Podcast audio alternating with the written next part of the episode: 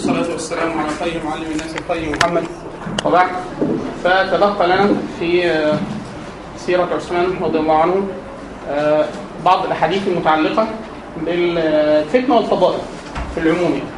آه، لأن من فضائل عثمان موقفه في الفتنة لماذا؟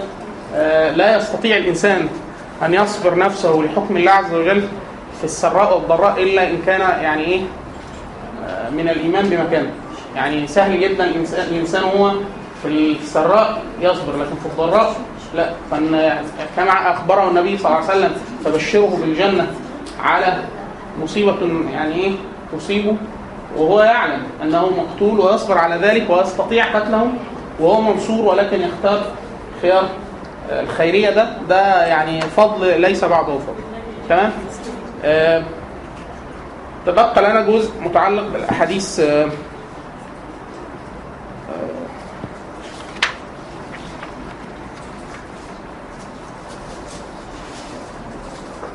أو بعض الأحاديث المتعلقة بمواقف أصحاب النبي صلى الله عليه وسلم لأنه كثير من الناس يظن أن أصحاب النبي صلى الله عليه وسلم أسلموا عثمان.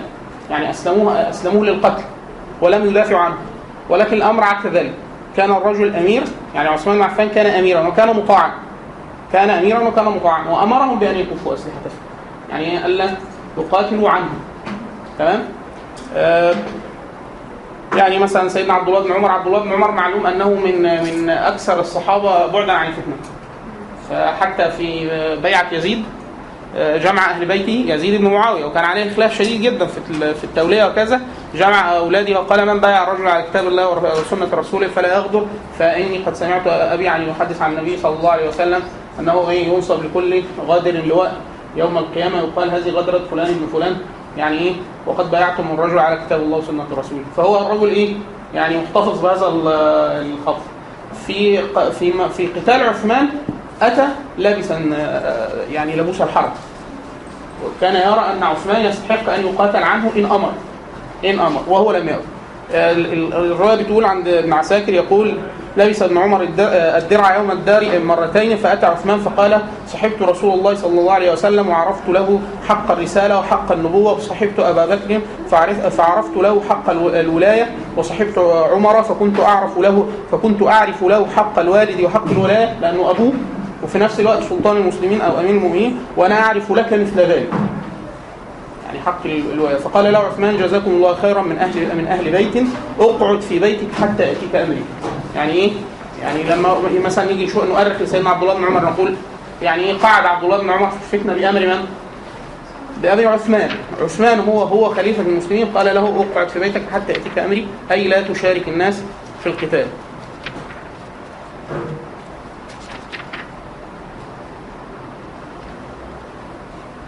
عن أبي هريرة رضي الله عنه قال دخلت على عثمان يوم يوم الدار فقلت يا أمير المؤمنين طاب أم ضراب؟ قلنا هذه الرواية المرة اللي فاتت. طاب أم ضراب طاب أم ضراب أم ضراب يعني الضراب بلغة من يقلمون اللام من من العرب مين حديث النبي صلى الله عليه وسلم في الصحيح صح عن النبي صلى الله عليه وسلم قال ليس من أم بر أم صيام في أم سفر. ليس من البر يقصد ولكن كان يحدث رجل من أهل هذه اللهجة. فحدث على لهجة قلب اللام مين وهي لهجة من لهجات العرب. عن أبي هريرة رضي الله عنه قال دخلت على دخلت على عثمان يوم الدار فقلت يا أمير المؤمنين طاب أم ضرب؟ فقال يا أبا هريرة ايسرك أن تقتل الناس جميعا وإياي تقتل الناس جميعا وتقتلني معهم يعني؟ قال قلت لا. قال فإنك والله إن قتلت رجلا واحدا فكأنما قتلت الناس جميعا. قال فرجع فرجعت ولم أقتل. وده يعني ده موقف يعني موقف يعني موقف نبوة بلا وحي. إن هو يعني إيه؟ ينظر إلى قتل الناس جميعا قتل نفسه وكانها قتل الناس جميعا. وده موقف يعني يعني سبحان سبحان يعني من خلق مثل هذه القلوب. أن يتحمل أن يقتل في سبيل ألا يقتل الناس. آه عن مسلم أبي سعيد مولى عثمان بن عفان خادمه يعني أن عثمان بن عفان أعتق عشرين مملوكا ودعا بسراويل فشدها عليه ولم يلبسها في جاهلية ولا إسلام. يعني لبس جديد. وقال إني رأيت رسول الله صلى الله عليه وسلم البارحة في المنام ورأيت أبا بكر وعمر وأنهم قالوا لي اصبر فإنك تفطر عند تفطر عندنا القابلة يعني اليوم القابل. ثم دعا بمصحف فنشره بين يديه فقتل وهو بين يديه. إحنا ملتزمين يا اخوانا ان النصوص اللي إحنا بن- بنجيبها إما صحيح أو حسن. يعني إيه؟ يعني لن نستدل بأي مرويه ضعيفة وإن كانت ضعيف كثير. لكن إحنا إيه؟ الحاجات تنعقد عليها اللي عند في الرواية.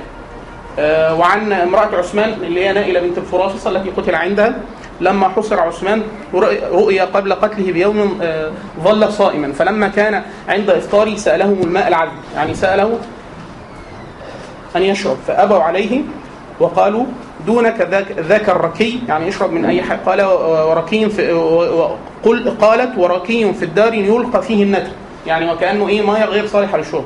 قالت فبات من غير أن يفطر. فلما كان عند السحر أتيت جارات لي على أجاريل متواصلة. يعني إيه؟ كلمت حد من جيرانها كده فوق السطوح فإيه؟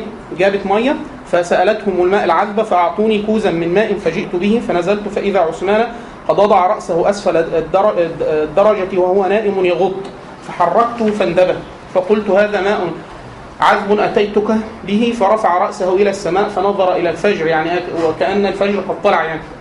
فقال إني أصبحت صائما. قلت ومن أين؟ يعني إيه؟ قد نهى النبي صلى الله عليه وسلم آه، يعني الأمة على الإيه؟ الوصال في الصوم. ومن أين ولم أرى أحدا أتاك بطعام ولا شراب. فقال إني رأيت رسول الله صلى الله عليه وسلم اطلع علي من هذا السقف من من هذا من هذا السقف ومعه دلو من ماء. فقال اشرب يا عثمان. فشربت حتى رويت. ثم قال ازدد. فشربت حتى نهلت. ثم قال أما إن القوم سيكثرون عليك فإن قاتلتهم ظفرت. وإن تركتهم أفطرت عندنا. فهو بالخيار. يعني النبي صلى الله عليه وسلم قال إن قتلتهم مذ عرفت هواك وأغلقت قلبي قالت فدخلوا عليه من يومه فقتلوه رضي الله عنه. وعن عبد الله بن سلام قال أتيت عثمان لأسلم عليه وهو محصور.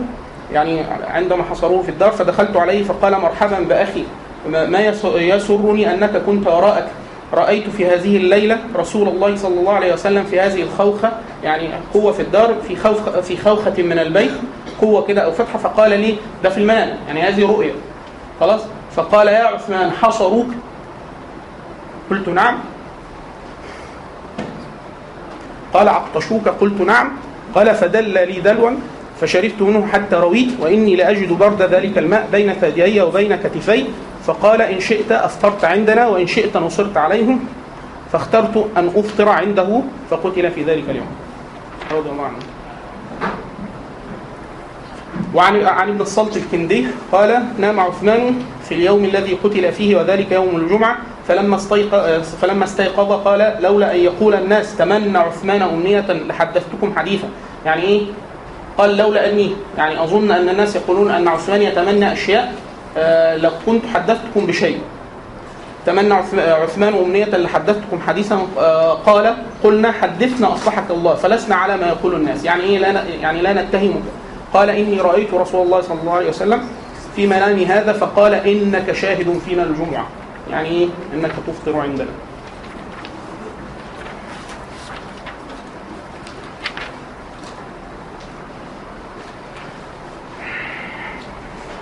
وعن جندب الخير قال أتينا حذيفة حين سار المصريون إلى عثمان وحذيفة بن اليمان هو كاتب سر النبي صلى الله عليه وسلم وهو من أحفظ الناس بأحاديث الفتن.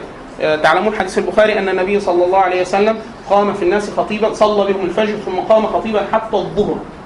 يعني من الفجر إلى الظهر يخطب في الناس. خلاص؟ يخب- يخبرهم بالفتن إلى يوم القيامة.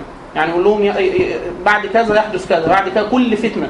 حتى في رواية تقول كل فتنة خرج فيها أكثر من 300 رجل أخبرهم به. يعني أي الفتن التي تظهر في الأمة. ثم صلوا العصر ثم قام خطيبا آه، ثم صلوا الظهر ثم قام خطيبا حتى العصر ثم صلوا العصر ثم قام خطيبا حتى المغرب. فأخبرهم بالفتن التي حتى يوم القيامة. خلاص؟ ثم صاحب المدرسة. تمام؟ ثم فكان حذيفة بن اليمان يقول فكنت أتعجب من أصحاب النبي صلى الله عليه وسلم إذا وقع في الفتن قد يكون الفتنة أخبر بها ويخوض فيها. يعني يقع فيها فأسأل الرجل فيقول قد أنسيت. فكأن النبي صلى الله عليه وسلم أخبر من علامات النبوة أن كذا واقع لا محالة وهو قدر وأنسيها الصحابة من باب حتى إيه؟ يعني إيه؟ يعني هم في محل التكليف. مش أنا قلت لك خلاص أنت مكشوف عنك الحجاب يعني لكن النبي صلى الله عليه وسلم أخبرهم بإيه؟ بالغيب. أحفظ الصحابة ال- ال- لحديث الفتن. حتى كان حذيفة يقول فأعلمهم أحفظهم. يعني أكثرهم ثباتا في الفتن من؟ أحفظهم لحديث النبي صلى الله عليه وسلم. حتى أن حذيفة يعني هو علم من أعلام الصحابة يقول كان الناس يسألون رسول الله صلى الله عليه وسلم عن الخير وكنت أسأله عن الشر مخافة أن يدركني. يعني حذيفة أصلا دماغه مظبوط على إيه؟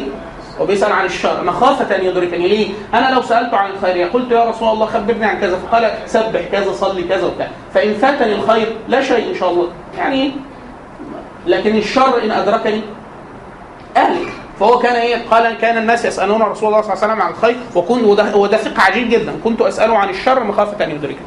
خلاص؟ فسيدنا حذيفة لمن سئل آه، أتينا حذ- حذيفة حين سار المصريون إلى عثمان فقلنا إن هؤلاء قد ساروا إلى هذا الرجل فما تقول؟ قال يقتلونه والله. قال قلنا أين هو؟ قال في الجنة والله. قال قلنا فأين فأين قتلته؟ قال في النار والله. خلاص؟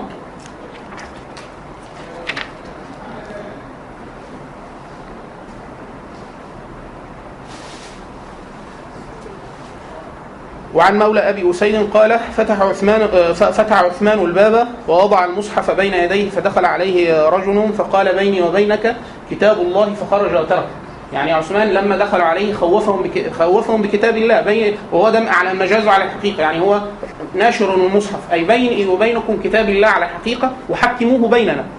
يعني إن كان دمي يراق بحكم الله عز وجل فالكتاب بيننا. خلاص؟ بيني وبينك بيني وبينك كتاب, كتاب الله فخرج وتركه ثم دخل عليه آخر فقال بيني وبينك كتاب الله فأهوى عليه.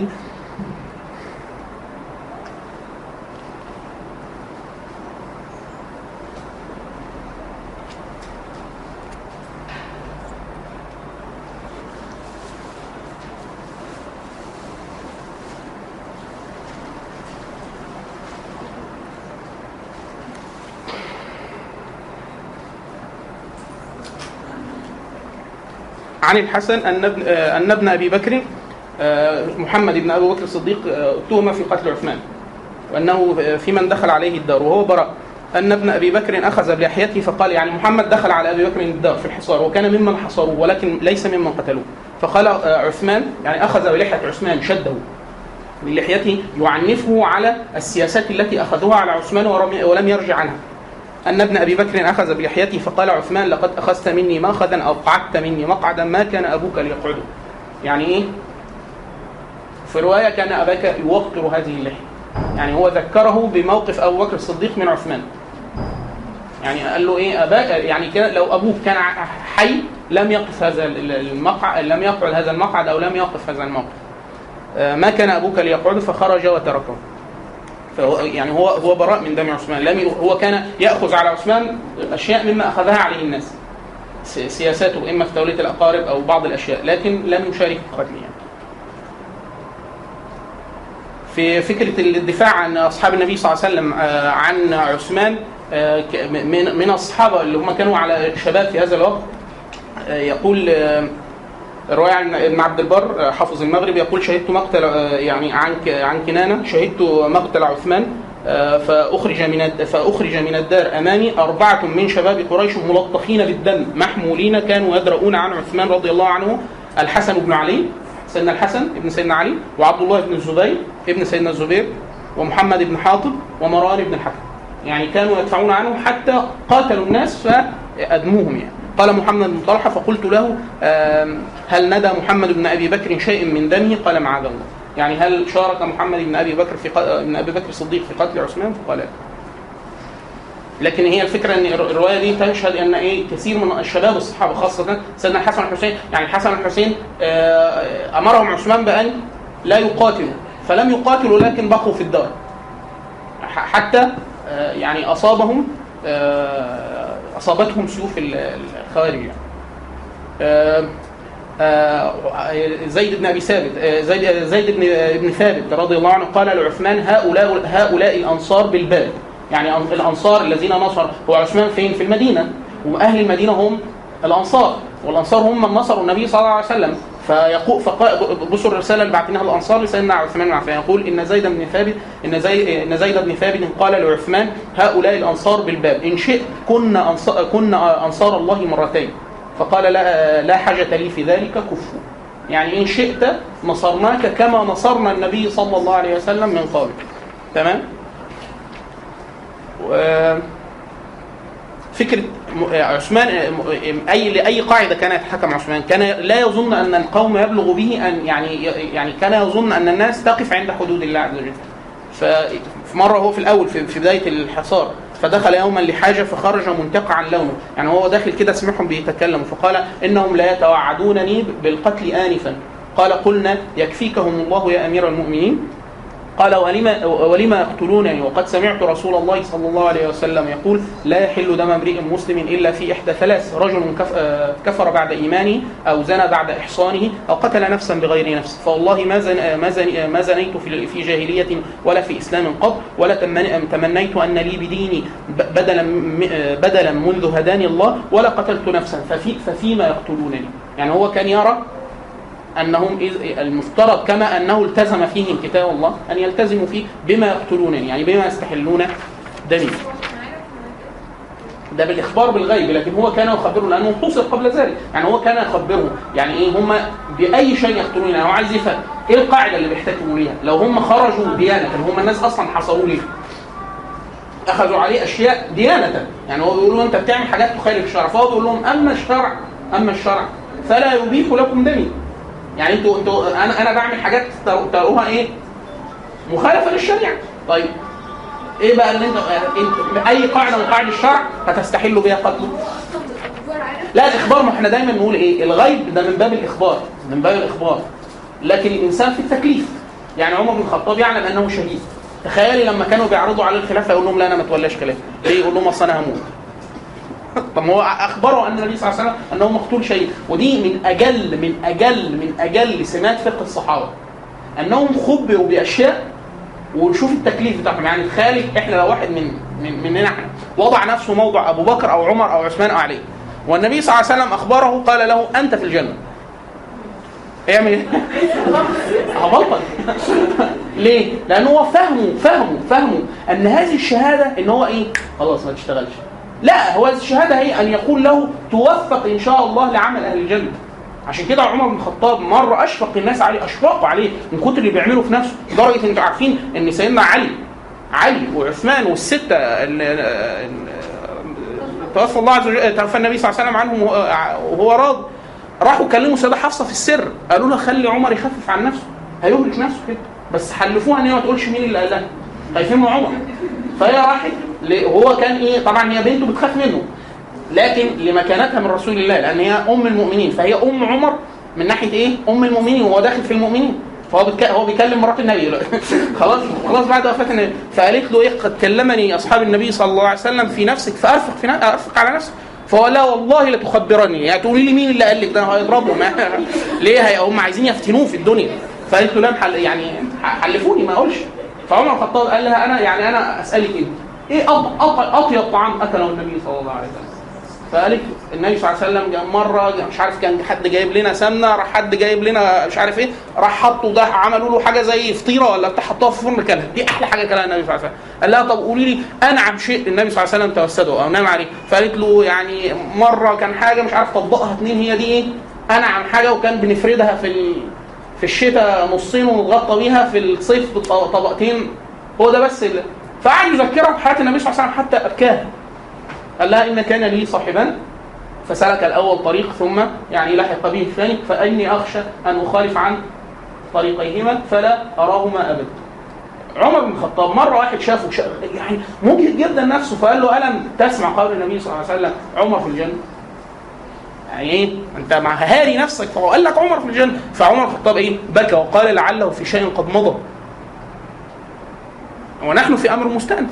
يعني هو قال إيه؟ اللي أنا عملته ده لو أنا مت عليه كنت في الجنة لكن سيدنا عبد الله بن عمر ابن عمر بن الخطاب جلس ابن أبي موسى الأشعري وهم ابو موسى الأشعري من كبار الصحابة ابن ده وابن ده قاعد مع ده فابو ابو ابن ابو موسى الأشعري بيقول لعبد الله بن عمر بتقول له تعلم ماذا قال أبوك لأبي؟ فقال له ماذا؟ قال له اجتمع موسى الأشعري مع سيدنا عمر الخطاب. فسيدنا عمر الخطاب بيقول إيه؟ كنا مع كنا في جاهلية وكفر. فلو متنا كنا لا نشك في النار. ثم من الله عز وجل علينا الإسلام ورضي عنا رسول الله صلى الله عليه وسلم. فلو متنا على هذه الحالة كنا نعلم يعني خلاص تبقى عارف أنت رايح فين. النبي قال لك وأنت عايش أنت في الجنة فهو النبي عايش. ما فيش جد ما جدش فيك وحي. فأنت كده. ثم توفي عنا النبي صلى الله عليه وسلم. وقد فعلنا أشياء. فنحن لا نعلم إيه؟ يعني إيه دي؟ فأنهي ميزان فلا ليتنا نخرج منها لا علينا ولا لنا. بيقول له سيدنا عمر الخطاب فتح فتح الأراضي ومصر الأمصار ونشر الإسلام وكسر الإمبراطوريات وهو. يريد أن يخرج منها لا عليه فأبو موسى قال لا والله. لا لا يعني يعني إحنا نريد الأجر. علمنا الناس الكتاب وادخلناهم في الإسلام ومحقنا الكفر وبتاع. فعمر بن الخطاب قال له إيه؟ قال له لا يعني هو إيش عرفك إيش عرفك النية النية نيتنا في إيه ده؟ فممكن تيجي علينا يوم القيامة. فلما آه، آه، عبد الله بن عمر وأبو موسى آه، أولاد الصحابة كتم فعبد الله بن ابن أبو موسى الأشعري قال له تعلم لعبد الله بن عمر كان أبوك أفقه من ابيك. يعني كان عمر بن الخطاب أفقه من أبي موسى الأشعري، ليه؟ لأنه مدار الإسلام على الإخلاص لعله قد مات شهيدا في في مرأى الناس أمام الناس وهو يبعث يوم القيامة منافق ومات معلم الناس كتاب الله وهكذا فاللي هي الفكرة في إيه؟ إن عمر الخطاب أبصر فكرة إيه؟ الإخلاص اللي هي عليها مدار الإسلام وهي دي هي دي مكات الصالحين هو دي أنا زمان كنت أقول أبو بكر وعمر وبتاع النبي صلى الله عليه وسلم خلاص حتى اكون عبدا شكورا طيب أبو بكر وعمر وعثمان طب بيبكي ليه؟ متضايق ليه؟ هو دي الفكرة إن هو إيه؟ إن هو آه إن هو لعله في أمر وده من من من فقه الصحابة. فهو فكرة يعلم إن هو مقتول؟ نعم يعلم إن هو مقتول. مقتول إزاي وعلى أي حال وبتاع؟ يعني هو إيه؟ يصبر حتى يقتل على الحق على الحق. وكأن النبي صلى الله عليه وسلم قال له إيه؟ تيسر إلى فعل أهل الجنة.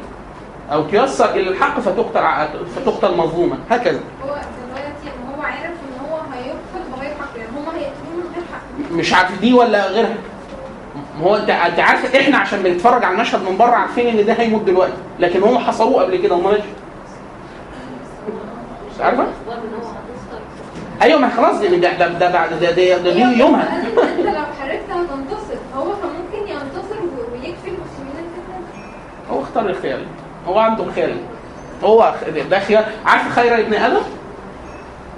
ولاد سيدنا آدم.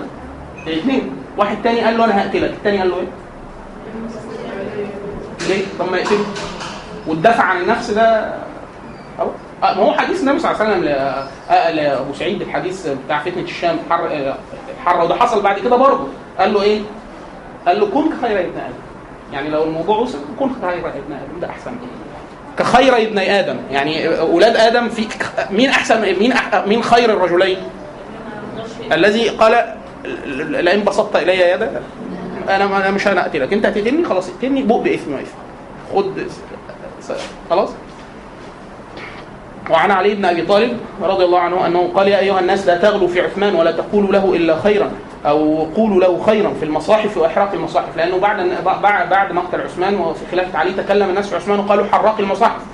يعني حرق النسخ المتناثره بين يدي الصحابة. فوالله ما فعل الذي فعل في المصاحف إلا على ملأ منا جميعا يعني أصحاب النبي صلى الله عليه وسلم إلى إلى أن قال والله ولو وليت لفعلت مثل الذي فعل. يعني لو كنت أنا الخليفة كنت عملت إيه؟ نفس الحكاية في خلافة علي. علي بن أبي طالب في الحديث آه، آه، بإسناد صحيح علي. تمام؟ طيب. كده إيه يعني إيه؟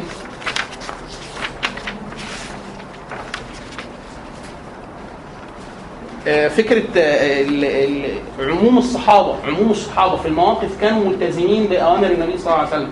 يعني اللي هو إحنا اشرنا ليه المرة اللي فاتت اللي هو إيه آه، مما أخذ على عثمان إخراج أبي ذر للربزة ربزة المدينة ان هو طلعه بره البلد. أو نفاء في ناس بتقول نفاء. فكان ابن سيرين المحدث إذا ذكر له يعني تغير فكان محمد إذا محمد يعني محمد بن سيرين. إذا ذك- ذكر له أن عثمان رضي الله عنه سيره يعني سير أبي ذر آه، أبا ذر أخذه آه، أمرا عظيما. يعني ابن سيرين كان يتعصب ويقول هو خرج من قبل من قبل نفسه ولم يسيره عثمان. ليه؟ لأنه هو ليه أبي ذر برضه نفس الحكاية؟ ليه أبو ذر خرج؟ عن زيد بن خالد الجهني قال كنت عند عثمان إذ جاء أبو ذر فلما رآه عثمان قال مرحبا وأهلا بأخي. فقال أبو ذر مرحبا وأهلا بأخي لقد أغلظت علينا في العزيمة. يعني قال له تجيلي ضروري ضروري ضروري. خلاص أغل- أغلظت علينا في العزيمة. والله لو عزمت علي أن أحبو لحبوت ما استطعت. يعني لو قال له تعالى زاحف هجيلك برضه. زاحف يعني إيه؟ طاعة ليه لأنه أمير المسلمين. يعني خلاص؟ إني خرجت مع النبي صلى الله عليه وسلم نحو حائ- حائط بني فلان فقال لي ويحك بعدي. النبي صلى الله عليه وسلم أخبر أبي ذر يعني يقول له ويحك بعدي. فبكيت. يعني أبو ذر بكي لما لما بكى لما النبي صلى الله عليه وسلم أخبره ذلك فقلت يا رسول الله وإني لباق بعدك. يعني أنا هشهد لأنه النبي صلى الله عليه وسلم أخبر كذا واحد من أصحاب النبي صلى الله عليه وسلم انه أنهم لا يرونه بعد ذلك. يعني معاذ لما خرج قال إيه لعلك لا تراني بعد ذلك. كذا واحد خبره النبي صلى الله عليه وسلم. حديث آه، مين من الصحابة؟ لما كان النبي صلى الله عليه وسلم في طينة بيت صغير كده فقال له ادخل. الصحابي بيهزر مع النبي صلى الله عليه وسلم قال له أدخل كلي. أنا ادخل كل المكان ضيق قوي يعني. فقال له ادخل كلك. أيوه خش كلك. آه. فاول ما قعد قال له اعدد بين يدي الساعة. يعني النبي صلى الله عليه وسلم يخبره بعلامات بين يدي الساعة. اعدد بين يدي الساعة ست. ست علامات فالصحابة إيه؟ استني. فقال موتي. النبي صلى الله عليه وسلم قال أول علامات الساعة أي أنه يشهد أن اصحابي يشهد موت النبي صلى الله عليه وسلم. قال فبكيت. فأخذ إيه يسكنني ثم قال موت وعدد حتى المسيح يعني المسيح الدجال. يعني إيه؟ أخبره بست علامات منهم ف- فأخبر عدد من الصحابة فك- فمنهم أبو ذر. قال ويحك بعدي. فبكيت فقلت يا رسول الله. ماشي نصلي المغرب. وإني لباق بعدك قال نعم فإذا رأيت البناء على سلعا فالحق بالمغرب أرض قضاعه يعني إذا رأيت البناء المباني وصلت إلى مساحة معينة في المدينة فخرج. خلاص؟ فالنبي سلع ده مكان. هو النبي صلى الله عليه وسلم أمره امرا إحنا بنسميها حالة عين. بيقول له لما تشوف المباني في المدينة تتجاوز سلع لما توصل الحتة الفلانية يعني إيه؟ أخرج. زي حديث أنتوا عارفين شيء أنتوا بتشوفوا مكة حاليا؟ مكة. حاليا م- مكة ك- كم الأنفاق المياه اللي اتعملت تحتها مهول جدا والبناء وصل أعلى من أبي قبيس جبل. الحديث في. في, الأثر الصحيح عن عبد الله بن عمر هو موقوف على عبد الله بن عمر بس موقوف يعني إيه؟ يعني ما يقولش الصحابي إن النبي اللي قال.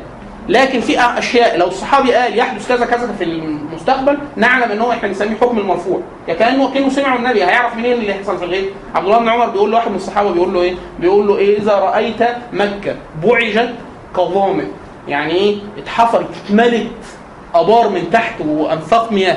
خلاص؟ وعلى البناء أو بلغ البناء أبي قبيس فاعلم أن الأمر قد اضلك أن أن أمر القيامة قد اضلك يعني أن علامات القيامة قد إيه؟ اقترب خلاص. فكثير جدا من هذه الالام طبعا مش البناء مش مش على أبو قبيس ده أبو قبيس هيتهد قريب. خلاص؟ آه في مكة. مكة تقريبا حاليا الجبال بتختفي فيه طب هم مش عارفين مستغربة. سبحان الله العظيم. في أكتر من أبو لهب. تبت يد أبي لهب وتب. بس دول مسلمين. يعني والله ماشي. طيب هي سبحان الله العظيم البني آدم حديث النبي صلى الله عليه وسلم الحديث ده يا إخوانا من علامات من علامات النبوة. الحديث حديث عمر بن الخطاب قال لك إيه؟ وإذا رأيت الع- الع- الحفاة العراء العاله رعاء الشاه يتطاولون. فعل يتطاول يا إخوانا لفظه وزن يتفاعل في العربية.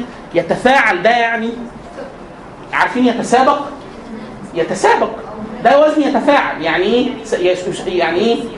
إحنا الاثنين بنعمل العمل مع بعض. يتفاعل. يتطاولون في البنيان.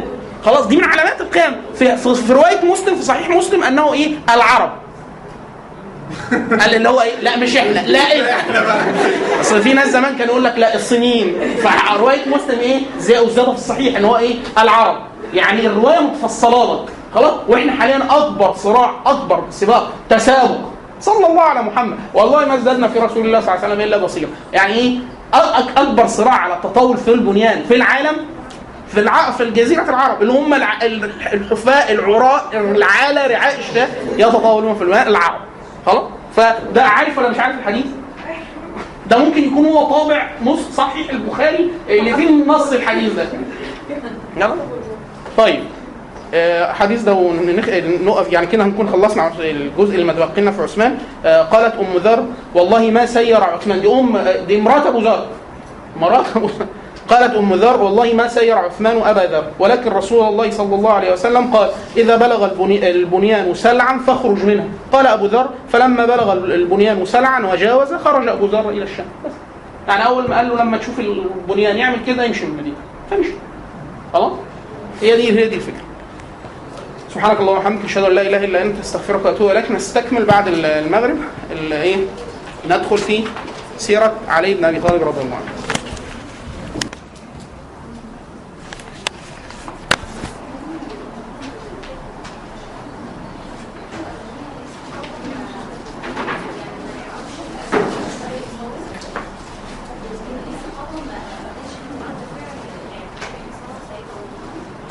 رد فعل مع مع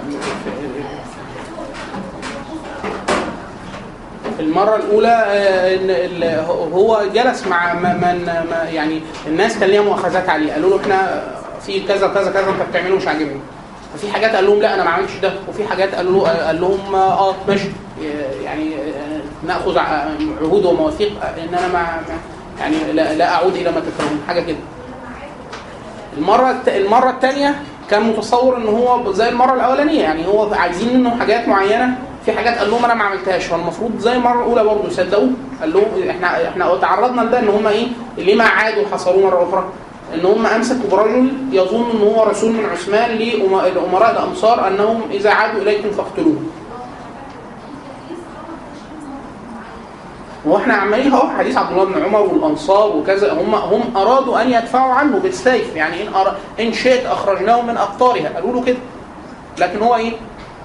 هو قال لهم يعني إيه؟ أنا مش مش مش عايز دماء تراق بسببي. هم المفروض ما يقدروش يقتلوني لأن ما فيش أي مبرر شرعي يخليهم يقتلوني أنا دمي غير مباح. خلاص؟ هو ده, ده كان ده, ده كان المنهج اللي استند لع- لعثمان إن هو لا يستطيع قتله لأنه معصوم الدم وهم لا يستطيعون قتله المفروض لأنه معصوم الدم.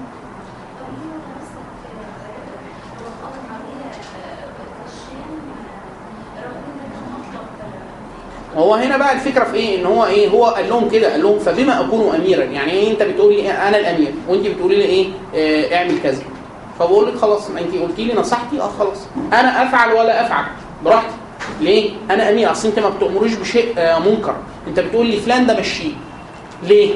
أنت بتأخذ عليه ماخذ إيه؟ حرامي لص بيعمل حاجة غير شرعية. هم عايزين يقولوا له إيه؟ لا هو متنفذ أكثر من اللازم أو ليه نفوذ أكثر من اللازم. فهو شايف إن ده مش مأخذ شرعي يشيله خلاص؟ يعني هو مش بيأمروه بشيء هو منكر بيعمله فالمفروض مش راضي يكف ده هم بيقولوا له شيء يتعلق بالسياسة زي السياسة المالية. وفي ناس قالوا له السياسة المالية بتاعتك اعمل كذا كذا كذا. سبحان الله فبما أكون أميرا. يعني أنا لو أنا هعمل اللي أنتوا عايزينه طب أنا هبقى أمير إزاي؟ أمير يعني إيه؟ أمير يعني مطاع. يعني من من مما اخذ على عثمان. يعني أديك مثال. بص فقه الصحابة فقه عثمان وفقه إيه؟ الصحابة. عثمان عشان تعلم ان في المناسك في المناسك في الحج في منى الناس بتصلي إيه؟ صلى الرسول صلى الله عليه وسلم الظهر والعصر جمع جمع تقديم جمع, قصر خلاص وصلى أبو بكر في الح... في خلافته. في الحج جمع قصر عشان سنة النبي صلى الله عليه وسلم وعمر جمع قصر عشان سنة النبي صلى الله عليه وسلم جه عثمان جزء من خلافته صلى جمع قصر زي النبي وبعد كده أتم أتم يعني صل- صلى في الموسم أربعة. ظهر أربعة والعصر أربعة. فالناس إيه ده؟ قالوا ده خالف الهدي. فسيدنا عبد الله مسعود أول ما قالوا له عثمان هي- هيص- هيصلي أربعة فقال إن لله وإنا إليه راجعون. صليت مع النبي صلى الله عليه وسلم وأبو بكر وعمر ثم صلى مع عثمان فأتم. يعني عبد الله مسعود صلى أربعة. فقالوا له يعني أنت إيه؟ أنت بتقول صليت مع النبي وأصحابه وبتاع. قال هو أمير هو أمير وهو مطاع خلاص؟ لما سأل عثمان إيه إيه أنت لو أنت شايف المشهد وهو من بره. إيه ده؟ ليه عامل كده؟ ده ده ده هدي هدي في العبادات يعني المفروض. لما سألوه قال أنا تأهلت بمكة اتجوز. خلاص؟ فأنا أنا دلوقتي متجوز هنا في القاهرة. خلاص؟ فده خلاص أنا لازم أتم هنا في القاهرة. برغم إن أنا مش قاهري في الأصل لكن أنا اتجوزت هنا في القاهرة يبقى خلاص دي بلدي. يبقى أنا إيه؟ أحيانا بيسمونا في الفقه أصحاب المحلتين لو أرجع رجعت بلدي أصلي آه، أربعة. ولو جيت هنا القاهرة عشان اتجوزت هنا في القاهرة أصلي أربعة برضه لأن أنا إيه اتجوزت هنا. فقال لهم أنا أول حاجة تأهلت أنا اتجوزت هنا. اثنين لما توسع جدا الخلافه في عهد أبو بكر و- في عهد عمر وعثمان فبدأت في ناس كتير جدا تيجي منين؟ من العجم. فيجي بتاع العجم ده يجي رايح يشوف خليفة رسول الله صلى الله عليه وسلم فهيشوفه وهيصلي معاه الظهر والعصر كام ركعة؟ اثنين يبقى الظهر والعصر كام ركعة؟ لو حد جه قال له صلى اربعات هيقول لك إيه؟ إيه؟ تعرف أحسن الخليفه؟ أنا مصلي مع الخليفة اثنين خلاص؟ فهو قال فخشيت أن يفتتن الناس فهو ليه إيه؟ ليه فقه في ده زي عمر بن الخطاب عمر بن الخطاب في خلافته عمل إيه؟ قال محدش يتمتع بالعمرة مع حج أنت أنت تقدر تروحي تحجي تحجي وممكن تنوي حج وعمرة مع بعض ليه؟ أنا مثلا راجل من الصين عشان أروح الحجاز أحج دي يعني صعب فانا عايز اعمل العمرة واحج مع بعض. اخد الثوابين فاروح انوي إيه؟ عمره وحج. عمر بن الخطاب وعثمان بن عفان في خلافة عمر وخلافة عثمان نهوا الناس عن التمتع بالعمرة مع الحج. ليه؟ عمر كان خا... قال لك إيه دلوقتي؟ البيت. البيت الحرام. الناس لما هيعرف إن هو يقدر يعتمر ويحج مع بعض فالبيت هيهجر طول السنة. محدش يجي يعمل عم- عمرة. ولا يتجشم عناء السفر. ويجي بس إيه في الحج بس فالبيت يهجر. فقال لا فنهى الناس عشان إيه البيت يعمر طوال فليه ليه رؤية في ده؟ خلاص؟ وعثمان بن عفان قال كنا كنا يوم ذلك ضعاف. يعني إحنا كنا خايفين وبتاع فساعتها عملنا عمرة وحج مع بعض عشان لكن دلوقتي إحنا إيه آمنين ف... فالاثنين نهوا الناس عن ده. خلاص؟ فكل واحد ليه؟ إيه خلاص؟ فبما أكون أميرا هي دي مقوله عثمان. إن أنا اللي أنا بعمله مش شيء منكر أنت بتنهيه عنه.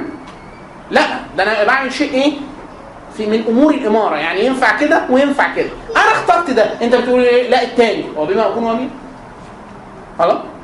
هو دي هي دي الفكرة بس لكن عثمان في الأمور الأولى لما في حاجات قالوا له ما تعمل يعني أخذوها عليه قالوا له ما تعملش كده قالوا خلاص. يعني إيه؟ حتى هو وده من فقه الصحابة. الناس لما بدأت آه، في أيام سيدنا علي وسيدنا خوارج آه، اللي خرجوا عليه ع- سيدنا علي بعد كده وخوارج على عثمان. فلما الناس قالوا لهم إيه ده؟ إزاي يعترضوا على الخليفة وبتاع؟ فقالوا لهم دعوهم. ده مقوله سيدنا علي رضي الله عنه فإن لصاحب الحق مقال. يعني أنا أمير وناس هاجت كده وبتاع واحد يقول لك إيه ده؟ فتنة. لا شوفوهم عايزين إيه؟ ممكن واحد ظلم واحد أخذ منه حق واحد غصب حق ولا حاجة. الأول نسمع منه. لو كان لي حق آه، يرد إليه لو لم يكن محق يبين له إيه؟ الصواب فإن أبى خلاص نشوف حاجة ثانية لكن الأول إن هو إيه؟ لا عايز يسمع إيه؟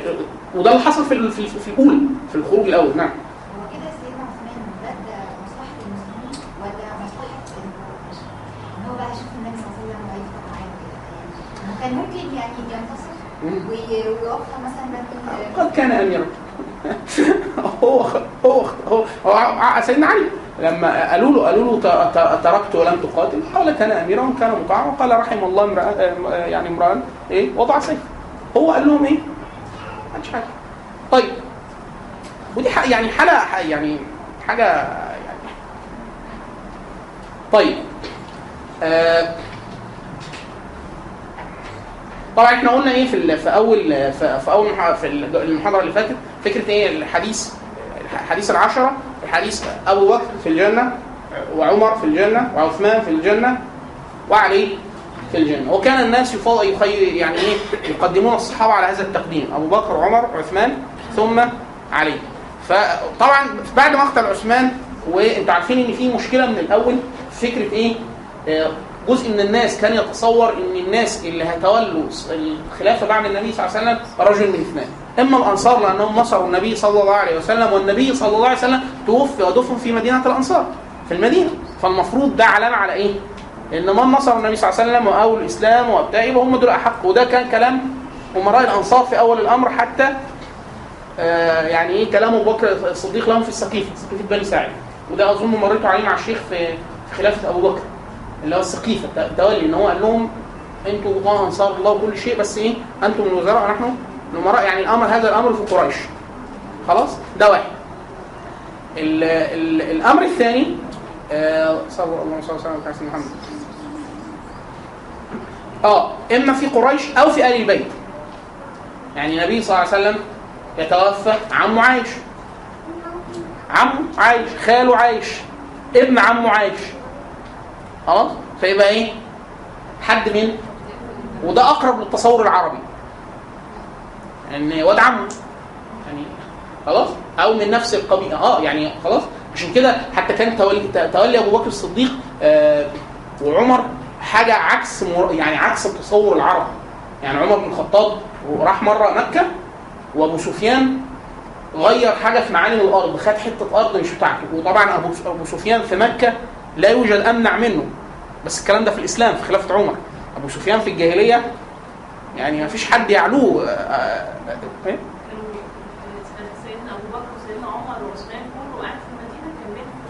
آه الخلاف الخلاف آه الخلاف. النبي صلى الله عليه وسلم لما عاد في فتح مكة في مكة صلى قصر.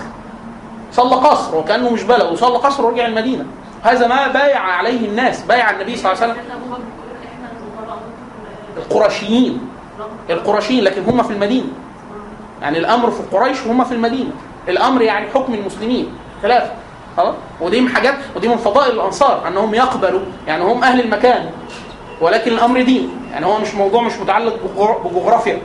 خلاص؟ الأمر متعلق بتفضيل أو تقديم شرعي. خلاص؟ فأبو بكر وعمر لما تق... عمر بن الخطاب لما قدم مكة وقالوا له على فكرة أبو سفيان مش راضي يغير حاجة فجاله وعلاه بالضر قال احمل شيل شيل الحجر ده شاله حطه هنا. حط أول ما حطه عمر بني عدي بالنسبة لأبو سفيان ولا حاجة. يعني بني أمية بالنسبة لبني عدي بني عدي طبعا أقل درجة بكثير جدا من بني أمية. عشان كده النبي صلى الله عليه وسلم لما دخل بعت حد إحنا قلنا المرة فاتت في صلح الحديبية عشان حد يخش يخش مكة ويضمن إنه محدش يتعرض ليه بالمنعه منع القوم بعت مين؟ عثمان لأنه بني أمية. يقدر يحموه. لكن عمر بن الخطاب لما النبي قال له تروح؟ قال له لا أنا من بني عدي. بني عدي لا يقوموا بحق ما يقدروش ينصروني. جوه مكة. فأبو سفيان فعمر أول ما قال له شيل من هنا شال حط من هنا شال. قال الحمد لله الذي جعل عمر يأمر أبو سفيان بين لبتي مكة ويطيعه يعني اللي- إيه اللي عمل كده؟ الإسلام. الإسلام هو اللي خلى يعني أبو سفيان بص له كده قال له بالإسلام بحق الإسلام. يعني أنا دلوقتي خليفة. ليه؟ لأن الأمر لما لو ارتد إلى العصبيات لا الأمر ما يكونش كده خالص. العصبيات مش ما يحكمش أبو بكر خالص. أبو بكر آه، فخذ ضعيف من بني تميم يعني ما يعملش حاجة. بني عدي ما يحكموش. بني عدي يحكموا بني هاشم؟ في العربي لا ما يحصلش. لكن في الإسلام حصل. خلاص؟ فدي حاجة إيه؟ ده تصور تاني. فمن دي جزء من مشكلة قديمة إن هو إيه؟ أول ما توفي النبي صلى الله عليه وسلم صرح الأنصار بهذا الأول إن الإمارة فيهم. فلما أخبرهم الصحابة إن هو الأمر لا يستقيم إلا من رجل من قريش قالوا خلاص منكم أمير ومنا أمير. يعني الأنصار اللي بقوا أمير والقرشيين اللي أمير. الموضوع كده تفتت. فأبو بكر قال لهم إيه؟ قال لهم أنا يعني ذكرهم بالله عز وجل و بنية الإسلام التي بايع النبي عليها. ثم أخبرهم وأنا أرضى لكم رجل من اثنين عمر بن الخطاب أو سيدنا عبد الله بن رواحة متهيألي؟ لا. أبو عبيدة بن الجراح أمين الأمة خيرهم بين الاثنين حتى بايع عمر الخطاب على مرأى مسمع من الناس. لما أبو بكر الصديق علي بن أبي طالب وجد في نفسه هو والعباس. ليه؟ لأنه هو أنتوا عارفين ان في في في في, في سقيفة بني ساعدة. وهم بيتكلموا كان عن الخلافة. كان النبي فين؟ كان النبي بيغسل. يعني النبي صلى الله عليه وسلم لم يدفن بعد. خلاص؟ فهو طبعا هم كلامهم ده في أمور المسلمين حتى لا تتفتت الامه أما علي بقرابته للنبي صلى الله عليه وسلم ده ابن عمه وهو ابن زوج بنته وكذا فكان قائم هو والعباس على تقسيم النبي صلى الله عليه وسلم فلم يشهد السقيفه ده واحد. يعني الأمر ماشي بسرعة والصحابة هم بشر من يعني بشر من الناس يغضبون لما يغضب الناس. يعني علي بن أبي طالب وجد على نفسه أنه يعني إيه؟ يعني يتحدث النا- الناس في إمارة المسلمين ومن يخلف النبي صلى الله عليه وسلم في الأمة ويغيب هو العباس عم النبي صلى الله عليه وسلم وهو ابن عم النبي صلى الله عليه وسلم وهو من هو في الإسلام. خلاص؟ حتى رضاه أبو بكر الصديق يعني يعني إيه قال له أنت تجد علي في شيء أو تجد ان إحنا منعناكم من شيء أنتم أحق به قال لا والله. ولكن إيه؟ أمر يعني إيه؟ آه، يعني يعني يعني إيه؟ لم نشاور فيه. يعني بس هي الفكرة في إيه؟ غيابه عن المشهد. لكن آه، علي بن أبي طالب منذ خلافة أبو بكر وهو في الخلافة. لكن إحنا عايزين نرجع شوية ورا إيه؟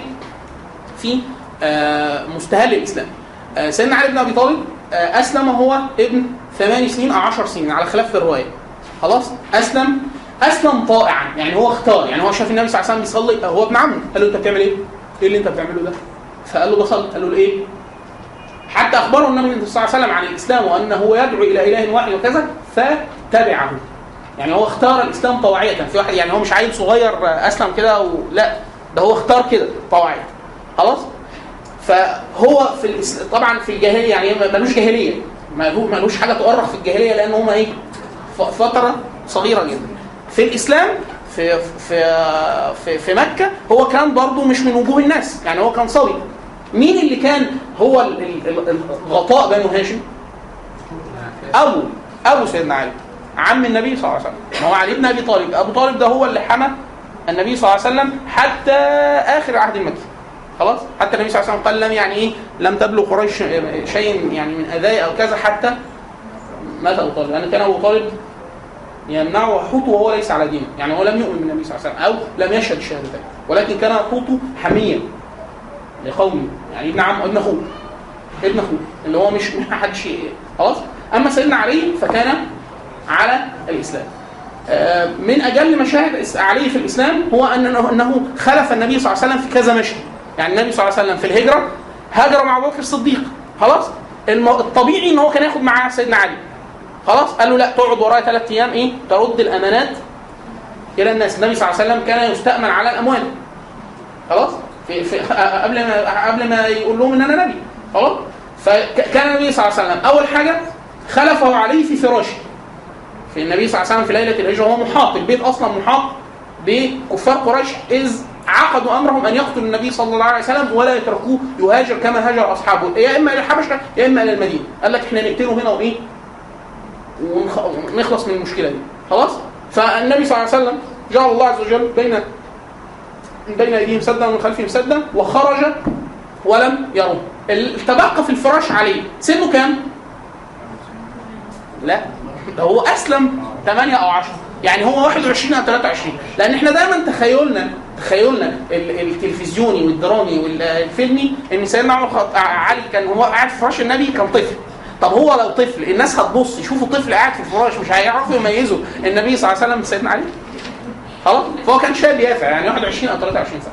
لو هو أسلم 18 يبقى الهجرة تل- آه، آه، 13 هجري. ف 13 و8 21 أو كان وا- 10 سنين يبقى 23 فهو لما كان قاعد في الفراش كان سنه كام؟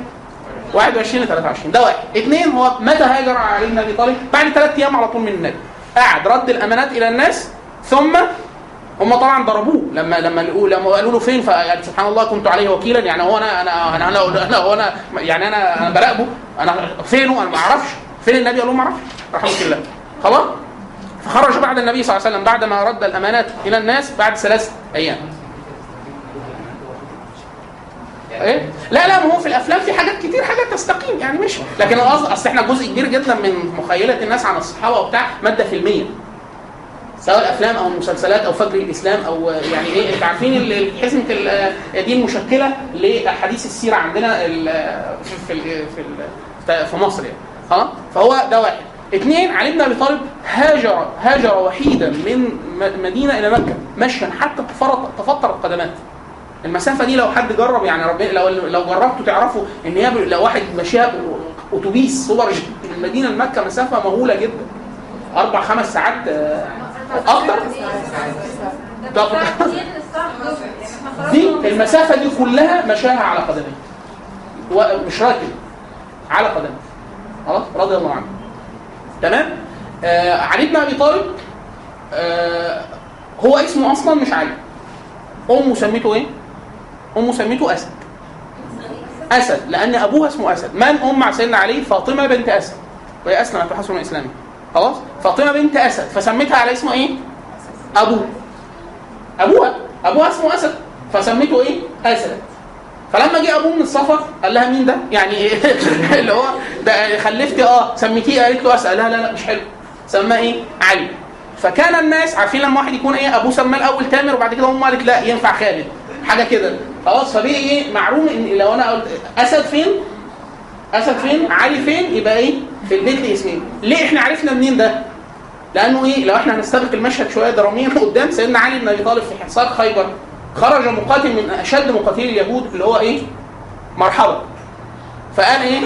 ارتجز كده وقال يعني إيه؟ أنا التي سمتني أنا التي أنا الذي سمتني أمي مرحبا.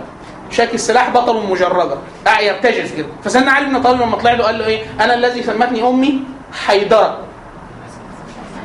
ها؟ حيدرة اللي هو اسم من أسماء الأسد. أنا الذي سمتني أمي. حتى الشيعة كتير جدا يقولوا حيدرة. إحنا مين حيدرة. مرة واحد سني مصري أنتوا عارفين المصريين أصلا قلاشين بطبعهم وهم أصلا معلوماتنا التاريخية وخاصة عن التراث الشيعي لأن سيدنا علي ركن من أركان المادة الشيعية. فحاطط حاطط علم مكتوب عليه حيدرة وأبو تراب. أبو تراب. هنقول دلوقتي. فدي من كنى سيدنا علي.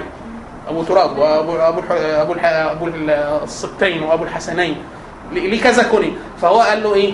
مين ده؟ اللي هو فالواد يعني إيه؟ قال له حيدره قال له اللي هو. يعني أصل هو قصة. يعني هيقول له اصل امه زمان. سمتني خلاص. فقال له أنا الذي سمتني أمي حيدره كليس غاب كريه المنظره خلاص وهو قتل. يعني سيدنا علي بن طالب طبعا قتل إيه؟ مرحبا. لكن هو إحنا عارفين إن سيدنا أس... سيدنا علي كان أصلا اسمه إيه؟ أسد أو حيدر. هو بيكنى سيدنا علي ودي من أحب الكنى إلى قلبي.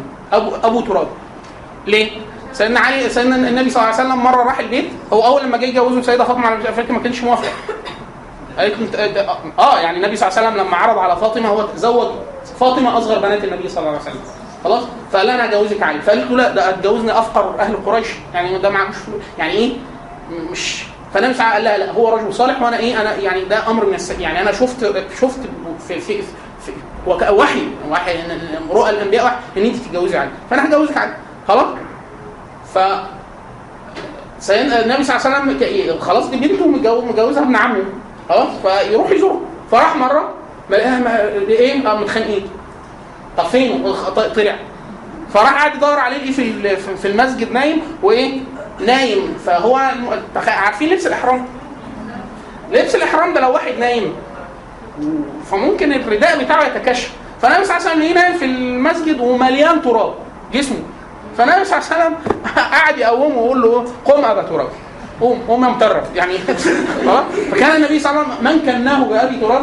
هو النبي صلى الله عليه وسلم. فكان أحب كونه عشان كده كان أعداء عليه بعد كده في الفتنة. كانوا يسبوه يس- هو عارفين أبو تراب مش عارفين إيه أبو تراب دي؟ يعني حاجة تراب. فيقول لك أبو تراب فواحد قال له تعلم ما أبو تراب؟ كان كناه بها النبي صلى الله عليه وسلم. قال له دي أحب اسم على لو قلت له هتبسط. لأنه مين اللي سماه كده؟ هو النبي صلى الله عليه وسلم. لو أنتوا عارفين إن النبي صلى الله عليه وسلم ممكن حد يؤرخ للنبي صلى الله عليه وسلم مع فاطمة مع السيدة فاطمة وسيدنا علي. ليه؟ ليهم شوية مواقف لطاف جدا. اللي هو إيه؟ النبي صلى الله عليه وسلم بنته يروح يزورها وكان طبعا رقية وأم كلثوم آه، يعني توفوا تباعا. لكن النبي السيده فاطمة السيده فاطمة اتجوزت سيدنا علي عام اثنين هجري في بدر يعني في تاريخ بدر. فقعدوا فترة مع النبي. فإيه؟ خليفة الحسن والحسين. فإيه؟ في مشاهد كده لازم تتسجل. يعني مثلا النبي صلى الله عليه وسلم مرة خبط عليهم بالليل فدخل فليهم حسوهم كده من القعدة إن هم نايمين يعني ما بيصلوش. فقال لهم ألا تصلون فالسيدة فاطمة قالت له إيه؟ قالت له يعني أرواحنا بين يدي الله عز وجل إن شاء قبضها وإن شاء يعني إيه؟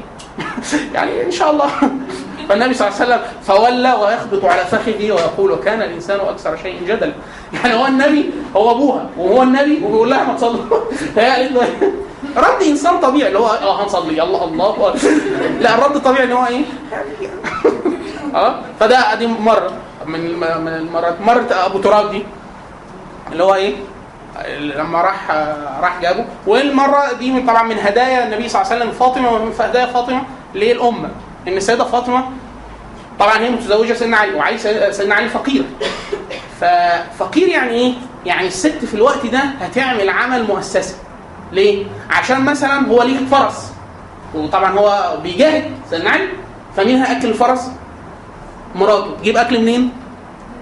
تروح تشتري نوى فاضي وتطحنه وبتاع فعمل شاق جدا في كل الأشياء عشان تأكل الفرس وعشان تأكله هو وعشان مجهود ده. فراحت النبي صلى الله عليه وسلم اشتكيت له قالت له بص إيه؟ أي لما يجي لك أي غنيمة أو كذا آه، عايز عبد. يعين يعينها في العمل فالنبي صلى الله عليه وسلم قال لها إيه؟ هو دي هديه النبي صلى الله عليه وسلم للأم. قال لها إيه يعني؟ أنا اوصيك أو أنصحك بشيء أفضل من عبد. قالت له إيه؟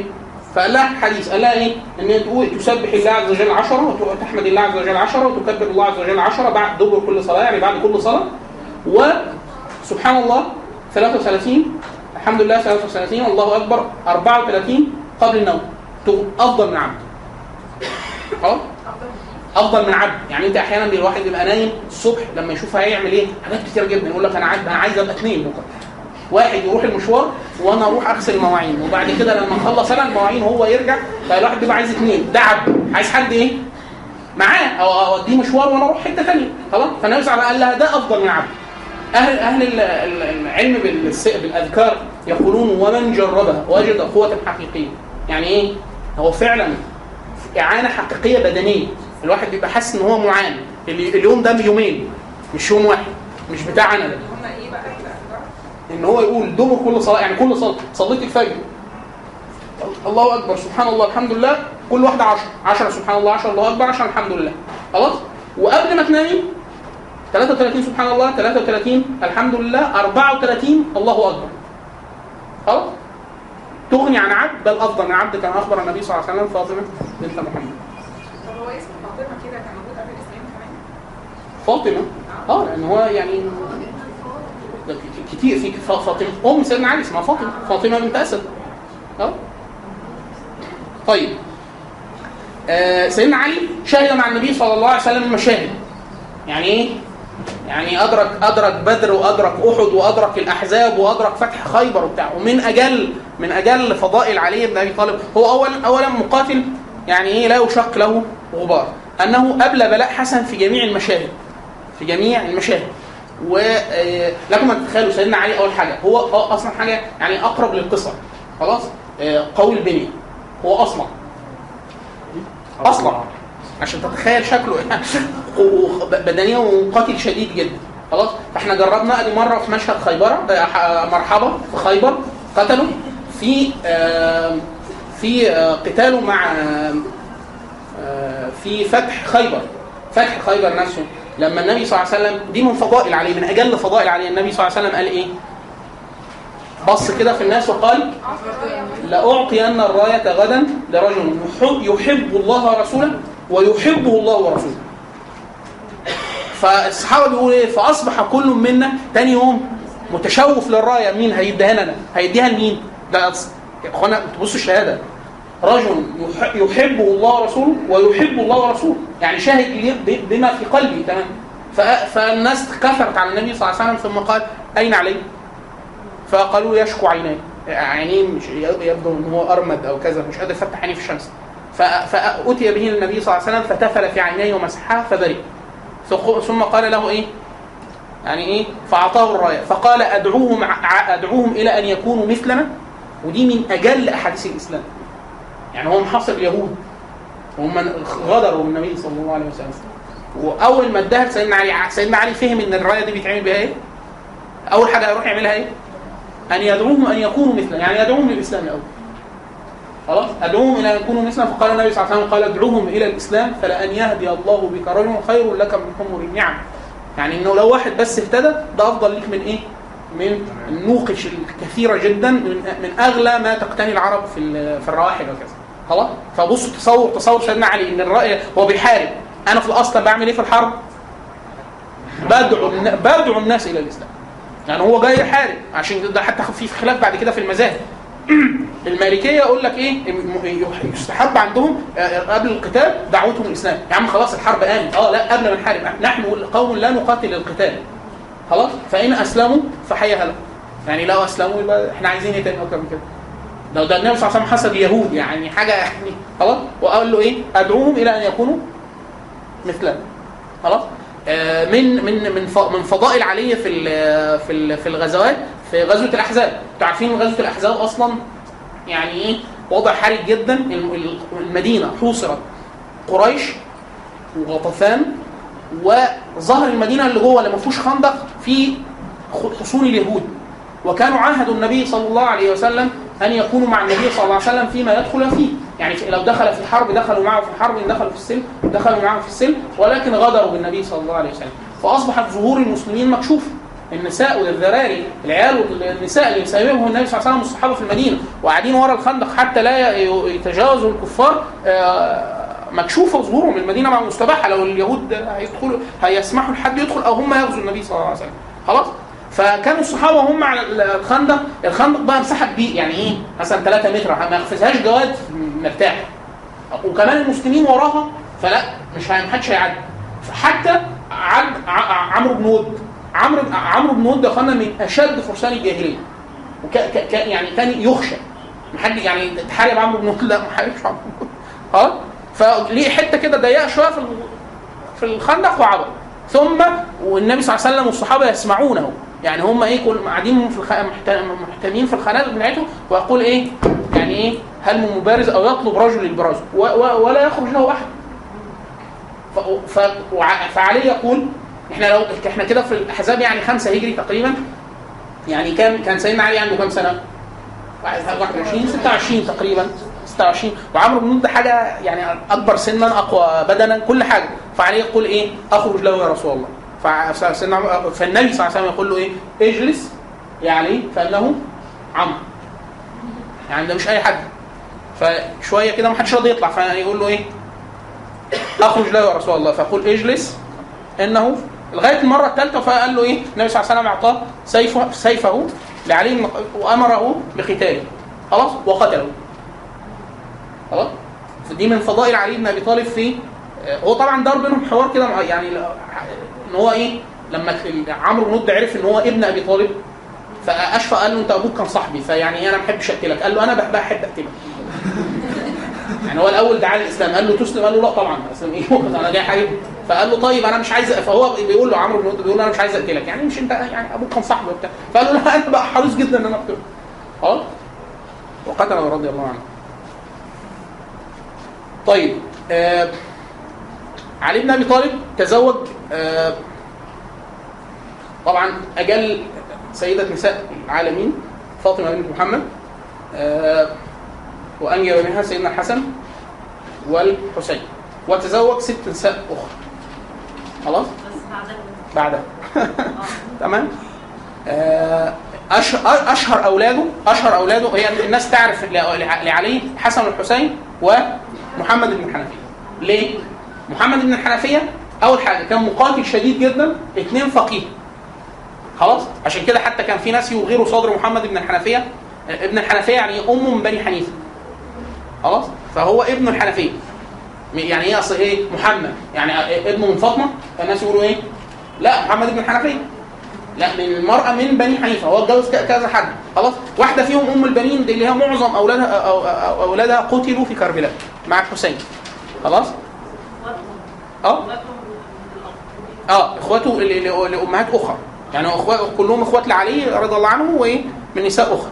خلاص؟ أشهرهم محمد بن الحنفيه كان الناس أحيانا يغروا صدر محمد بن الحنفيه لأنه في القتال في الفتنة كان سيدنا علي يقدم محمد بن الحنفيه على الحسن والحسين.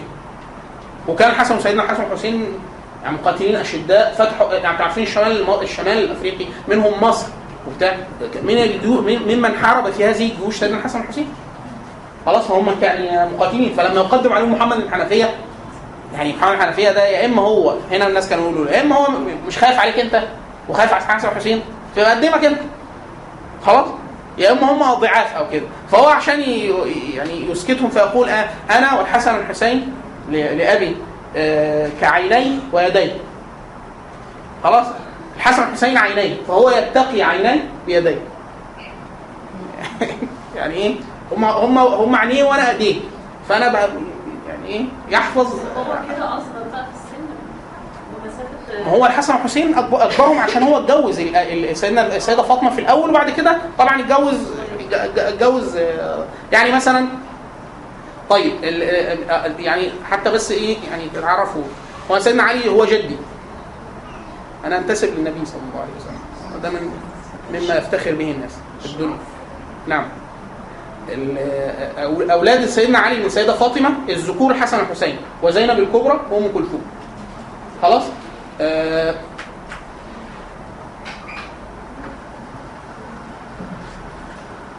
العباس جعفر عبد الله عثمان عبيد الله أبو بكر عو- آه كل كل هؤلاء قتلوا في كربلاء مع الحسين بن علي. خلاص؟ طبعا الحسين بن علي في في مقتله في خلافه يزيد قتل معه 70 من آل بيته. عشان كده إحنا دايما بنقول إيه آه آه آه أنساب الأشراف محصورة ليه؟ لأن كثير جدا من أو أولاده قتلوا في مع الحسين، يعني كثير جدا من عقب علي بن أبي طالب قتلوا في كربلاء من الذكور خلاص؟ فيعني إيه؟ تمام؟ طيب آه، عايزين إيه محطات تانية نقف عليها في قتال في في الغزوات لا في الغ... إحنا لسه في الغزوات كل ده في ال... في ال... في, ال... في الغزوات آه... طبعا سيدنا علي بن أبي طالب آه... يعني كان أرسله النبي صلى الله عليه وسلم كثيرا جدا. بالرايات في السرايا يعني إيه؟ آه... طبعا حطم كثير جدا من الأصنام أصنام الجزيرة في تطهير الجزيرة من الأصنام حتى أن علي بن أبي طالب أرسل أحد أصحابه في خلافته قال ألا أرسلك بما أرسلني به النبي صلى الله عليه وسلم؟ ألا. يعني لا تجعل آه، آه، قبرا مشرفا إلا سويته ولا يعني يعني أمروا بهدم القبور وهدم الأصنام أو ال- الأوثان أو التماثيل. نعم. سيدنا عثمان هو شغلته بقى إيه بما انه كان فقير شغلته مجاهد بس سيدنا في الخلافة؟ لا ده لسه قدام. هو في الخ... في الخلافه آه في خلافة الصحابة كان سيدنا علي أول حاجة. في في الغزوات يعني في حروب الردة قاتل مع مع وكان مستشارا يعني وزيرا وكان قاضيا. وكان قاضيا يعني في خلافة أبو بكر الصديق دايما سيدنا علي في مش في, مش في المشاهد كلها. وده من عجائب من عجائب الدنيا. أن علي بن أبي طالب عندما كان وزيرا كان وزيرا كان يشير بالرأي دائما يرجع إليه الصحابة. ولما ولي الأمر ولا لم يضبط الناس. سبحان الله العظيم. يعني مثلا لكم من المواقف التي عصم الإسلام برأي علي بن أبي طالب فيها. في خلافه أبو بكر. لما بدأت حروب الردة الصحابة كلهم قالوا لا ما نحاربش. العرب كلها ارتدت يا إما مانع زكاة يا إما مش عارف إيه فسيدنا علي آه، س- سيدنا أبو بكر الصديق عزم على قتالهم وأ- وعزم على أن يخرج بنفسه على الجيش. يعني سيدنا أبو بكر اللي هيبقى على إيه رأس الجيش. فسيدنا علي طلع قال له إيه؟ الناس مش عارفة تقعد أبو بكر وابو بكر مهين. يقولوا له اقعد يقول لهم لا مش هو إيه؟ وهو أمير. مين اللي قعده؟ سيدنا علي. قال له إيه؟ طلع له؟ قال له يا أبو بكر لا أقول لك الا وهو سيدنا علي إيه؟ مخزن علم. كان إيه اللي حصل؟ ان في أحد علي بن أبي طالب قبل بلاء حسن جدا في أحد في الدفاع عن النبي صلى الله عليه وسلم. فأبو بكر الصديق النبي صلى الله عليه وسلم كان محاط محاط كاد يقتل. فلما أبو بكر الصديق شعر سيفه كان كان يريد أن يبذل نفسه فيه أن يدفع النبي صلى الله عليه وسلم قبل أن يصل اليه فالنبي صلى الله عليه وسلم قال اغمد اغمد سيفك أبو بكر ولا تفجعن في نفسك. يعني إيه؟ يقدم غيره ليستبقي أبو بكر له وللاسلام خلاص؟ فعلي بن أبي طالب لما لما لبس يعني لبوس الحرب بكر الصديق خرج له عليه وأرجعه. قال لا أقول لك إلا كما قال لك النبي صلى الله عليه وسلم اغمد اغمد سيفك ولا تفجعن في نفسك. فعال لأنه ذكره بأمر النبي صلى الله عليه وسلم. وفي خلافة آه، في خلافة عمر بن الخطاب كان يقول كثير ما يردد عمر بن الخطاب يقول إيه؟ يعني إيه؟ آه، يعني لا خير في أرض ليس فيها أبا الحسن. سيدنا علي. ليه؟ لأن كثير جدا من الأقضية كان يقضي فيها يعني مثلا وضع التاريخ تاريخ تاريخ المسلمين. النبي صلى الله عليه وسلم كان آه، أقضاهم أقضاهم عليه. النبي صلى الله عليه وسلم كان في كان يقول آه، آه، أعلمهم بالحلال والحرام معاذ بن جبل. أبصرهم في الفتن عمر بن الخطاب. كل واحد ليه إيه؟ ليه فضيلة. أقضاهم عليه أفرادهم زي. يعني عشان كده إحنا دايما حتى في الخلاف الفقهي العالي لما نقول مثلا الصحابه مختلفين في اراء في المسائل. خلاص فالمسألة لو في الجنايات في القضية. ناخد برأي مين؟ لرأي مين؟ علي. لو المسألة في الفرائض في المواريث نميل لرأي زيد. رضي الله عنه. ليه؟ آه بوسه آه؟ خلاص نميل إيه؟ للحاجة. لو حاجة في الحلال والحرام نميل لرأي مين؟ معاذ بن جبل. خلاص؟ كل واحد إيه؟ الحاجة اللي إيه؟ اللي النبي صلى الله عليه وسلم زكاه فيها. فسيدنا علي كان من من أقضاهم يعني اكثرهم أكثرهم رأيا. يعني ليه آراء كده؟ منها منع أبو بكر الصديق من القتال بنفسه في منها وضع التاريخ. لما عمر بن الخطاب أراد أن يضع يضع كان أول التاريخ الهجري لسه يعني المسلمين بيؤرخوا تاريخ كده. خلاص؟ فلما أرادوا ضبط أمور ال- الدولة في الإسلام فعمر الخطاب لما جمع الصحابة قال لهم إيه؟ بميلاد النبي مش عارف إيه. فعمر علي بن أبي طالب هو كان من أرخ لنا هذا التاريخ الذي نؤرخ له. قال لا بل أرخ من الهجرة. يوم فرق الله عز وجل بين الحق والباطل. وأرخ بال... بهذا.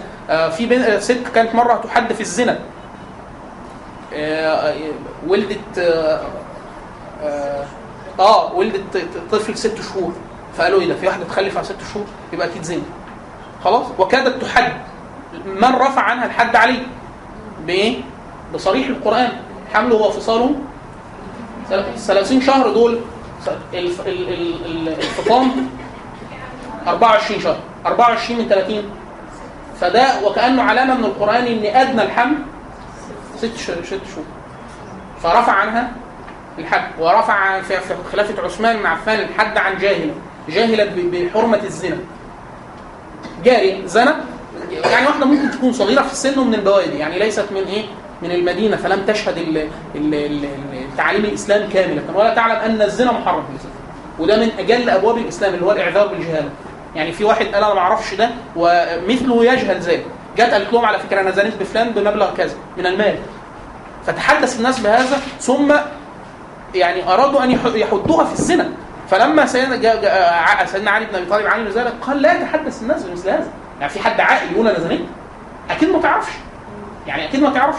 ثم رفع عنها الحد. رفع عنها الحد بالجهل بجهالة الحرمة. خلاص؟ فسيدنا علي بن أبي طالب يعني إيه؟ لو إحنا واخدين واخدين حياته كده مع مع الصحابة يعني كان إيه؟ دائما إيه؟ في المشورة أو في الرأي أو في القضاء يعني آه، حتى لدرجة إنه في, الخ... في, في بعدين قدام يعني في, الخل... في وقت القتال بينه وبين معاوية لما كان في جيش الم- المسلمين مع سيدنا معاوية لما كانوا يسألوهم مسائل في الفقه أو كذا مش عارفينها كانوا يبعتوها لسيدنا علي. هم هم يتقاتلوا ولكن لا يجلوا فضله يعني أبو مسلم الخولاني وهو من التابعين لما دخل على معاوية في في في, في المراسلات اللي بينهم فقال له ويحك أنت مثله. يعني أنت عايز تقول إن أنت رأسك برأس علي؟ قال لا. قال اللهم لا أنا عارف إنه أحسن منه يعني اللي هو فكرة إيه؟ إن لا ما هو- لا هو أصلا مش لا أصلا مش زي بعض. أصلا مش زي بعض. يعني ما فيش لا لم يقل أحد من الصحابه إن علي إن معاوية وزنه وزن علي. آه قال له هو كده. قال له انت أنت مثله قال لا. قال له لا. مين قال لك أنا أنا أنا أطلب دم عثمان. ده قدامي شوية. طيب تمام. طيب خلينا في, في إحنا دلوقتي ماشي. المشاهد طبعا من أجل فضائل علي آه، رضي الله عنه أن النبي صلى الله عليه وسلم لما خرج في غزوة تبوك اللي إحنا غزوة العسرة أمر علي على المدينة. فغمزه المنافقون قالوا له إيه يعني ترك النبي تركت النبي صلى الله عليه وسلم مع الضعاف وال- والعجزة والنساء والأطفال وكذا فخرج. خرج. فلحق بالنبي صلى الله عليه وسلم في ماء يسمى له الغدير. خلاص؟ والحديث ده مشهور جدا عن الشيعة وهو صحيح. يعني هو صحيح عند أهل السنة. يعني إيه؟ لأنه الشيعة أنتوا عارفين الخناقة من ال- ال- الأساسية ما بين الشيعة والسنة؟ فكرة إن هي إيه؟ إن الشيعة الأصل أصل المشكلة إن هو يروا أن علي أولى بالإمامة من أبو بكر وعمر. يعني هم تقدموا عليه بطلانا. منهم من يرى كفر أبو بكر وعمر. أغلاهم أكثرهم غلوا وهم بره الإسلام بالكلية بالطبع من يرى كفر أبو بكر وعمر. ومنهم اللي إحنا أحيانا بنسموهم الشيعه المفضلة إن هو يقولوا إيه علي أفضل من ممن تقدموا من الصحابة وهم تقدموا عليه كده اثما يعني هم يعني إيه اغتصبوه حق له. فهم إيه جو قبلوا غلط. لكن هو أفضل منهم وكان المفروض يتولى إيه والامه غصبته حق وكذا والخلافة في آل البيت. يلا كمان. عشان كده إحنا بنسميهم الايه الإمامية. الإمامية الاثنى عشرية إن هم إيه في 12 12 إمام من آل البيت. علي سيدنا علي سيدنا الحسن سيدنا الحسين وأولاده. تمام؟ خلاص تمام. فالترتيب ده ده نقطه جوهريه عشان كده حتى كلمة شيعة أصلها التاريخي إيه؟ شيعة. أنا لما أقول حضرتك اسم نهال. لما إحنا نقول إيه؟ مجموعة من ال... يحصل خلاف بين نهال وبين الأخت. فالمجموعة دي يقولوا لا إحنا مع نهال. يبقى دول شيعة نهال. شيعة يعني إيه؟ يعني أنصار نهال. أنصار. فلما. اختلف الناس لما صار الخلاف ما بين علي رضي الله عنه وعثمان بعد ما ومعاويه بعد مقتل عثمان فمن تشيع على علي أو نصره شيعة علي والباقيين شيعة معاوية. خلاص؟ لكن صار بعد ذلك كلمة شيعة علما على أنصار علي ثم غلى الناس في علي. غلى الناس يعني إيه؟ درجة إن هو قالوا ما إن هو نبي وقالوا إن هو خليفة النبي صلى الله عليه وسلم بهذا الحديث. حديث غدير الخمر أو الماء ماء الغدير. اللي هو النبي صلى الله عليه وسلم لما رآه خلفه قال يعني ألا ترضى أن تكون مني بمنزلة هارون لموسى إلا أنه لا نبي بعدي يعني أنت ما يرضيكش أنا- لما موسى راح يكلم الله عز وجل ترك مين في قومه؟ هارون ألا يرضيك أن تكون مني بمنزلة هارون؟ إلا عشان بس برضه إيه ما يجيش واحد يقول لك آه قال له منزلة هارون لموسى يبقى نبي. قال له إلا أن لا نبي إنه لا نبي بعد ولكن أنا إيه؟ أنت مش نبي لكن أنا ما يرضيش هذه المنزلة فقد رضي رضي وعاد. رضي وعاد طيب. اللي هو هو إحنا قلنا نفس الحديث في علي. هو هو. اللي إحنا قلنا إيه؟ من من كرا من فضائل. كويس أنت يعني افتكرت النوع افتكرت الجزء ال- ال- المشترك اللي هو إيه؟ من فضائل عثمان أنه كان يولي يؤمره النبي صلى الله عليه وسلم في أسفاره وغزواته. من جملة ناس. منهم عثمان وعلي وعبد الله بن بن مكتوم كذا واحد. دول كانوا بيأمروا النبي صلى الله عليه وسلم في حالة السفر. من الذي أمره النبي صلى الله عليه وسلم في حالة سفره في تبوك؟ علي. خلاص؟ لكن سيدنا عثمان أمره في أوقات أخرى. هو ده المشترك اللي أنت فاكراه. اللي هو إيه؟ إن عثمان إيه من فضائله؟ إن هو النبي صلى الله عليه وسلم كان يو يعني إيه ي- ي- يستخلفوا على المدينة إذا خرج من المدينة لغزو أو كذا. تمام؟ عليه لا الحديث ده علي. حديث علي. حديث ده علي. لا الحديث الا أن تكون مني منزلة هارون لموسى؟ لا ده علي. علي قولا واحد يعني مفيش غير كده. ما عندناش ما عندناش غير حديث هو ده الحديث عمدة عمدة كلام الشيعة بيسموه حديث الغدير. ده ده يعني في كتير جدا كمية المنتديات اللي اسمها غدير خمر أو ماء الغدير ده مهولة جدا. لأن الشيعة بيعت- بيعتبروا الحديث ده إيه؟ الحديث ده وحديث تاني والحديث التاني صحيح عند أهل السنة برضه. حديث النبي صلى الله عليه وسلم إيه؟ آه تركت فيكم ما إن تمسكتم به لن تضلوا بعدي ابدا. كتاب الله مش وسنة دي الرواية الضعيفة. الرواية الصحيحة تركت فيكم كتاب الله و... و... و... وعترتي آل بيتي. أوصيكم الله بعترتي آل بيتي. خلاص؟ فالنبي صلى الله عليه وسلم اوصى الامه باتباع كتاب الله عز وجل وعترة النبي صلى الله عليه وسلم. والحديث ده طبعا ليه شرح مطول جدا في معنى اتباع اتباع عترة النبي صلى الله عليه وسلم أو آل بيته يعني إيه؟ خلاص؟ لكن الحديث ده من عمدة الشيعة وهو صحيح عند أهل السنة. طيب وبناء على الحديث ده ما كان يعني هم شايفين إن هم أصلا سيدنا علي اول اول الخلفاء بعد ال- بعد الزيت. لأن هو أصلا الترتيب حديث الت- الترتيب أهل السنة بيقولوا إن أبو بكر شبه منصوص عليه. لأن النبي علي علي علي نفسه لما عاتبه أبو بكر في تأخره في البيع فقال لا والله لا نغلط لك حقا فأنت ثاني اثنين اذ هما في الغار وأنت من استخلفه النبي صلى الله عليه وسلم على الأمة في الصلاة في حياتي يعني النبي صلى الله عليه وسلم لما مرض قال إيه؟ سيدة قال لعائشه إيه؟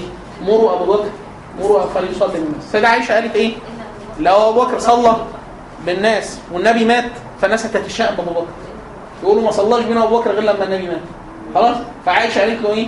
قالت له إن أبو بكر رجل أسيف إذا قرأ القرآن لم يكاد يبين يعني قراءته فالنبي صلى الله عليه وسلم؟ قال لهم مروا أبو بكر يصلي بالناس هو النبي صلى الله عليه وسلم تعبان يعني هو تخيلوا أنتوا مشى النبي صلى الله عليه وسلم مرهق وتعبان في مرض يقول لا مروا أبو بكر يصلي بالناس فهي سيدة عائشة إيه؟ تتلطف عشان تخرج أبوها من هذه المشكلة فالنبي صلى الله عليه وسلم قال إن كنا صواحب يوسف مروا أبو بكر فليصلي بالناس ثم صلى في الناس وكانت وكأنها إيه؟ علامة. حتى لما أكثر الناس في الكلام على إيه؟ يعني إيه ال- النبي صلى الله عليه وسلم هيتوفى طب إيه اللي هيحصل؟ حتى العباس كلم علي صو- بصراحه قال إني أعلم وجوه بنو آه، بنو هاشم عند الموت. يعني أنا شايف بعرفهم لما هيموتوا. فالنبي صلى الله عليه وسلم وكأنه أظله الموت فاذهب نكلمه إن كان الأمر فينا يعني بعده. لأن هو المسألة ملحة. من الذي سيخلف الناس يخلف النبي صلى الله عليه وسلم في الأمة؟ وإن لم يكن فينا يعني أوصى أوصى بنا الناس. حاجة كده. فعليه قال لا والله لا نطلبها منه فإن منعنا منعها الناس منعنا الناس ابدا. يعني يقول له إيه؟ ولينا. فالنبي يقول لا ما تولناش فيكون نص في المسألة. فإحنا نترك الأمر إيه؟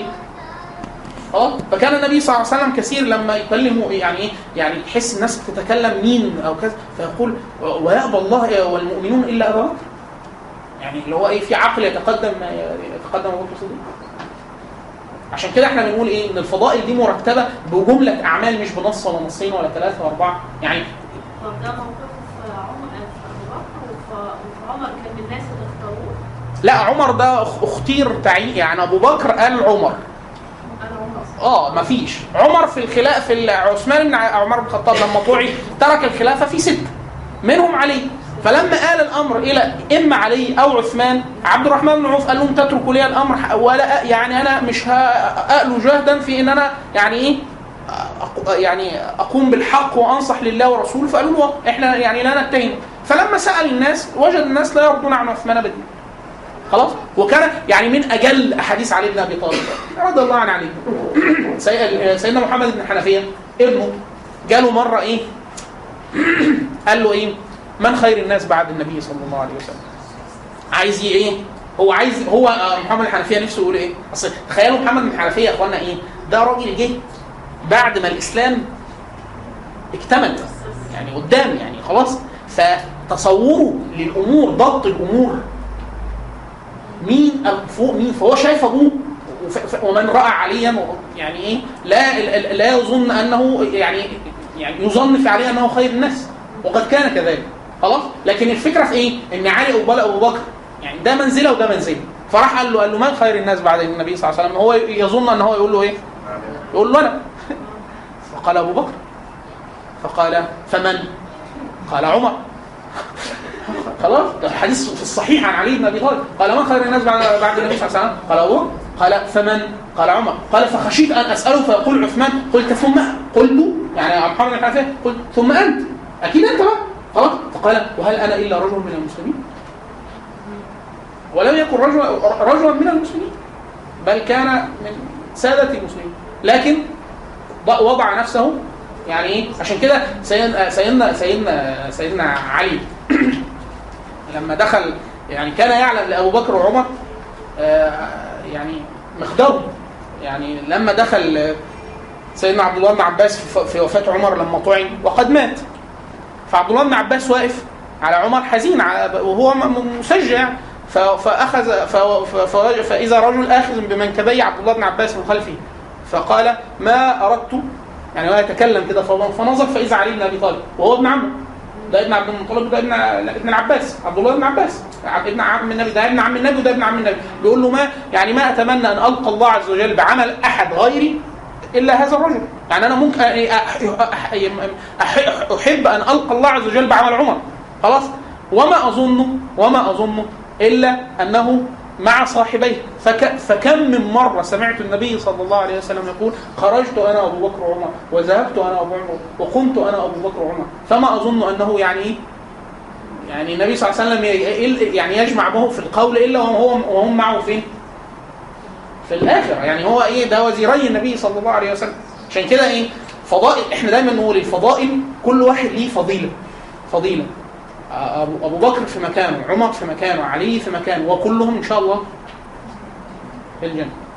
طيب إحنا الأول بس عشان إحنا كده خلصنا بس؟ لا ما خلصناش. أه تمام؟ في في في- لما قتل عثمان بن عفان اجتمع أهل الرأي في المدينة من بقية الأنصار وبقية أصحاب النبي صلى الله عليه وسلم وقالوا لعلي ان هو إيه؟ يعني نبايعك على الخلافة. فقال لا مثلي لا يبايع خلسة. يعني ما أنا ما بتبايعش في البيت. اخرجوا في في المسجد أمام الناس فيبايع أمام الناس. فخرج فبايعه الناس. فخرج فبايعه الناس. خلاص؟ فلما وجد علي بن أبي طالب أن المدينة غاصة بقتلة عثمان. يعني ناس كتير جدا ألاف 10000 واحد يمكن ولا حاجة؟ نعم. من يعني هو شكل درامي. هم الناس قتلوه والصحابة كانوا واقفين حواليه. ده تصوروا البيت. قتلوه الناس صحت لقيت عثمان مقتول والناس اللي كانت في المدينة هم اللي قتلوا عثمان. مين اللي قتله بالظبط؟ آه. ما حدش عارف. آه، يعني يعني ده عرف بعدين. لكن إحنا إحنا تخيل إحنا إيه؟ عثمان محاصر ليه 40 يوم؟ 40 يوم؟ خلاص وإحنا بنصحى الصبح فين؟ الخليفة محاصر خارج ما مشوش لا ما مشوش قاعدين اهو منكدين علينا في المدينة. صبح الصبح يبقى مقتول. لا لا قتل قتل عثمان. خلاص تصور تصوروا عليه البي- البيت في الليلة السابقة وقتل. خلاص خدوه دفنوه طب المسلمين من خليفه المسلمين؟ قالوا نبايع رجل من المسلمين. لا يختلف عليه أحد من المسلمين. راحوا لمين؟ لسيدنا علي بن أبي طالب فبايعوه. خلاص؟ كده ده إيه؟ ده كانوا معاه في البيت. في البيت جرحوا قبل مقتله كمان. لأنه كانوا إيه بيحصل مناوشات كثيره جدا وهم مش عايزين يمشوا اللي هم الشباب. خلاص لكن الباقيين تصوروا على عثمان وقتل. تصوروا على عثمان وقتل. بعد مقتل عثمان على طول البيع. قالوا إحنا نبايع لرجل يجمع إيه؟ كلمة المسلمين ويقتل قتلة عثمان. فعلي بويع بالخلافة واذعن عليه الناس بما فيهم قتلة عثمان. لأنه قتلت عثمان كانوا عايزين عثمان أصلا ينخلع عن الخلافة ويشوف والمسلمين يختاروا واحد تاني. أو هكذا قالوا أو هكذا زعموا. فلما جالهم واحد تاني فهم إيه؟ ظاهريا أهو الخليفة الجديد وإحنا قاعدين. علي بن أبي طالب لا يستطيع لا يستطيع في أول الأمر أن يقتلهم وهم في المدينة. لسه الأمر إيه؟ لم فبقى اخذ يرسل للامصار يعني بعت أمير للبصرة وامير للكوفة وأمير لليمن وأمير لمصر وأمير للشام. فلما تلقى معاوية أمير علي قال أمير عثمان أنت أنت مين؟ قال له أنا أمير الشام. قال له أمير الشام من عثمان يعني عثمان اللي ولد؟ قال له لا. قال له فمن؟ فقال علي. قال ولم نقتل قتلة عثمان. يعني سيدنا معاوية من بني أمية. فقال لا نأخذ يعني فين قتلت عثمان؟ في المدينة. وبويع لعلي وهو في المدينة. لا لن نبايع لاحد بعد عثمان حتى نقتل قتلة عثمان. ودي هي أول نقطة. أول نقطة في الخلافة. اللي هو إيه؟ يبايع لعلي. وبعد كده يقتلوا قتل عثمان؟ ولا الأول ما فيش خليفة لغاية ما نشوف قتل عثمان؟ ده كان كلام معاوية؟ دي بداية الخلاف. بداية الخلاف. لا الأول لأنه الخلاف. قعد إحنا دلوقتي إحنا في سنة كام دلوقتي؟ إحنا في اتنين أبو بكر 10 عمر 12 عثمان. 24 و آه، 10 آه، 35 يعني إحنا على رأس 35 على رأس سنة سنة 35 هجري لأنه سيدنا علي استخلف خمس سنوات. ظل خليفة المسلمين خمس سنوات من 35 ل 40 ثم ست أشهر الحسن وبعد كده عامل جماعة 41 توليد سيدنا معاويه خلاص؟ فالخمس سنوات دول هم خلافه مين؟ سيدنا علي. أول ما تولى سيدنا علي بقى أخذ يرسل آه، عماله لل آه، شال عمال عثمان. بدأ يعني إيه؟ يغير الوضع. فأبى معاوية. فأخذت الرسل بين علي ومعاوية أن بايع يقول لا أبايع حتى ان اقتص من قتل عثمان وهكذا. خلاص؟ فبدأ الخلاف إيه؟ بهذا الشكل. حتى اجتمع الناس مع علي أنه إيه؟ يخرج لأهل الشام. يعني يلزمهم بالبيعه بالقوة. مين اللي خرج مع جيش سيدنا علي؟ في الصحيح إن جيش سيدنا علي وصل 120 ألف واحد. خلاص؟ وجيش الشام اجتمعت الناس لقتل قتلت عثمان 90 ألف. دعواهم إيه؟ عشان كده إحنا حتى في في الثقافة العربية العامة والإسلامية نقول إيه؟ قميص عثمان. أما واحد يكون إيه؟ عايز يقوم بمسألة يعني يعني يتولى رأس يبقى رأس في مسألة يقول لك إيه؟ فرفعوا قميص عثمان. يعني إيه؟ قالوا لا كلام ولا خليفة ولا بيعة بتاع حتى نقتل قتله عثمان. إيه؟ أول حاجة إن هو أمير أمير عثمان. يعني عثمان ده عثمان لما قبل أن يتوفى مين؟ أمراء الامصار فلان وفلان وفلان ومنهم معاوية. ده واحد اثنين أنه ولي الدم ولي الدم يعني هو أصلا قريبه. هي بس القصص بيبقى الحاكم هو اللي بيقتص هو لم يتفق على حاكم حتى الآن. يعني أهل الشام يقولوا أي ان لنا حاكم بعد عثمان والخليفة قتل ولم يقتل قتلته. ده كان رأيه. إزاي أصلا في خليفة وقتلت الخليفة في جيش علي؟ يعني عثمان ذات نفسه بقى خليفه وعمر كان مقتول وما لا لا عث- عث- عثمان ده بيع بيع ده عمر كان مطعون وحي عمر مطعون قعد فترة مطعون ويسأل الستة المفاوضات دي على المش- المشورة في ستة معدودين. المسألة كانت ملمومة خالص. الثانية دي بعد مقتل عثمان ال- ال- المدينة نفسها قتلت عثمان جوه المدينة. يعني أهل الشام تخيل كده تصور أهل الشام. إن قتلت عثمان في المدينة ولم يقتص منهم وقاعدين الناس ما رجعتش. يعني اللي من كوفه والبصره ولا مصر محدش رجع بلده. قاعدين في المدينة. هو يشوفوا إيه اللي هيحصل. ما هو خلاص. سيدنا علي إيه فعلا؟ سيدنا علي كان يقول يقول حتى يهدأ الناس يهدأ الناس ثم يطلب بدم عثمان. يعني أنا دلوقتي المدينة دي فين قتلت عثمان؟ فيهم. لو أنا لدرجه هو أصلا اللي حصل فعلا إيه؟ إن قتلت عثمان هو هم جايين من الامصار يعني هم عارفينهم ده كتير. أيوه آلاف. مين فيهم اللي قتل عثمان؟ هم الاف اللي كان لا اللي جوه المدينة آلاف. آه لا ده رقم رقم ضخم. خلاص. لكن هو سيدنا علي لما قال إيه؟ قال قال آه، لما بدأ يتكلم في إن يعود يهدأ الناس حتى ننظر في أمر عثمان. فقالوا لا تنظر في أمر عثمان. أما إحنا اللي قاتلينه. رجعوا. قالوا لا خلينا إحنا لغاية ما نشوف الموضوع إيه. فعلي لا يتحرك إلا يتحرك معه إيه؟ أهل البصرة والكوفه المصريين. معاه. خلاص فعلي كان يرى إن الأمر إيه يجب أن يتم هكذا. يبايع له أهل الشام فاستتب الأمر المسلمين. خلاص؟ ثم ينظر في قتل في أمر من قتل قتل عثمان أهل الشام قالوا لا. الموضوع بالعكس. إحنا نقتل قتل عثمان وبعد كده نب... نذهب معك فيما تحب. يعني إحنا نب... نوافقك فيما ترى. دي النقطة اللي قعد بقى إيه المسألة إيه في ناس سيدنا الزبير سيدنا طلحة سيدة عائشة سيدة عائشة أم المؤمنين زوجة النبي صلى الله عليه وسلم رأوا أن آه، لأهل الشام رأي. يعني والله كلامهم كلامهم كويس. خلاص؟ فلما خرج علي إلى العراق يعني هو بيقرب من العراق بيجمع الناس وبيقترب من الشام عشان يذعن له أهل الشام بالبيع. خلاص؟ فأخرج سيدنا الزبير وسيدنا طلحة. تيجي تقولي حاجة في الميكروفون? شكرا. ميرسي. سي- سيدنا سيدنا طلحة وسيدنا الزبير عزموا على عائشة رضي الله عنها قالوا إيه؟ آه يعني رأيت ما في يعني فيما اختلف فيه الناس فلو خرجت تصلح بين المسلمين. قالوا لها إيه؟ لو أنت طلعتي الناس إيه؟ كرامة لعائشة رضي الله عنها. فخرج وده نص حديث النبي صلى الله عليه وسلم. أختي اللي كانت تسأل على الفتن. مش كل واحد الأحاديث دي في القدر.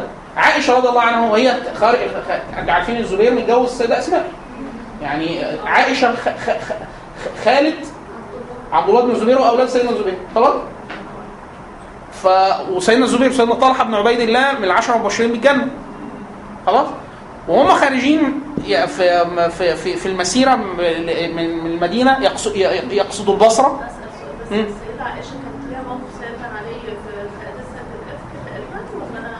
لا صحيح. آه يعني بس ده موقف مما يكون فيه من الضغائن العادية. يعني أنتوا عارفين إن في في, في, في الإفك لما رمى الناس آه، عائشة بالإفك. آه، لما سأل النبي صلى الله عليه وسلم الصحابة الص- الصحابة والصحابيات وأمهات المؤمنين في سيدة زينب قالت يعني أحمي بصري وأنا لم أرى شيء في ناس إيه الكلام؟ سيدنا علي قال له إيه؟ قال له النساء غيرها كثير طلقها. فطبعا دي إيه؟ يعني لكن هذا الأمر هذه الأمور دايما إحنا نقول إيه؟ الصحابة كانوا بشر بس كانوا أعلى درجة من درجات الطهارة البشرية. يعني هذه المسألة آه آه في كده. ممن حد في عائشة رمى عائشة بالزنا من الصحابة سيدنا حسان بن ثابت حسان بن ثابت شاعر النبي صلى الله عليه وسلم. وضرب في عائشة حد يعني جلد, جلد حكم القذف وكانت عائشة ذكر لها حسان وتقول وكان في من هلك من الناس؟ يعني هو تكلم في عائشة في الاثم تقول ولكن له يعني إيه؟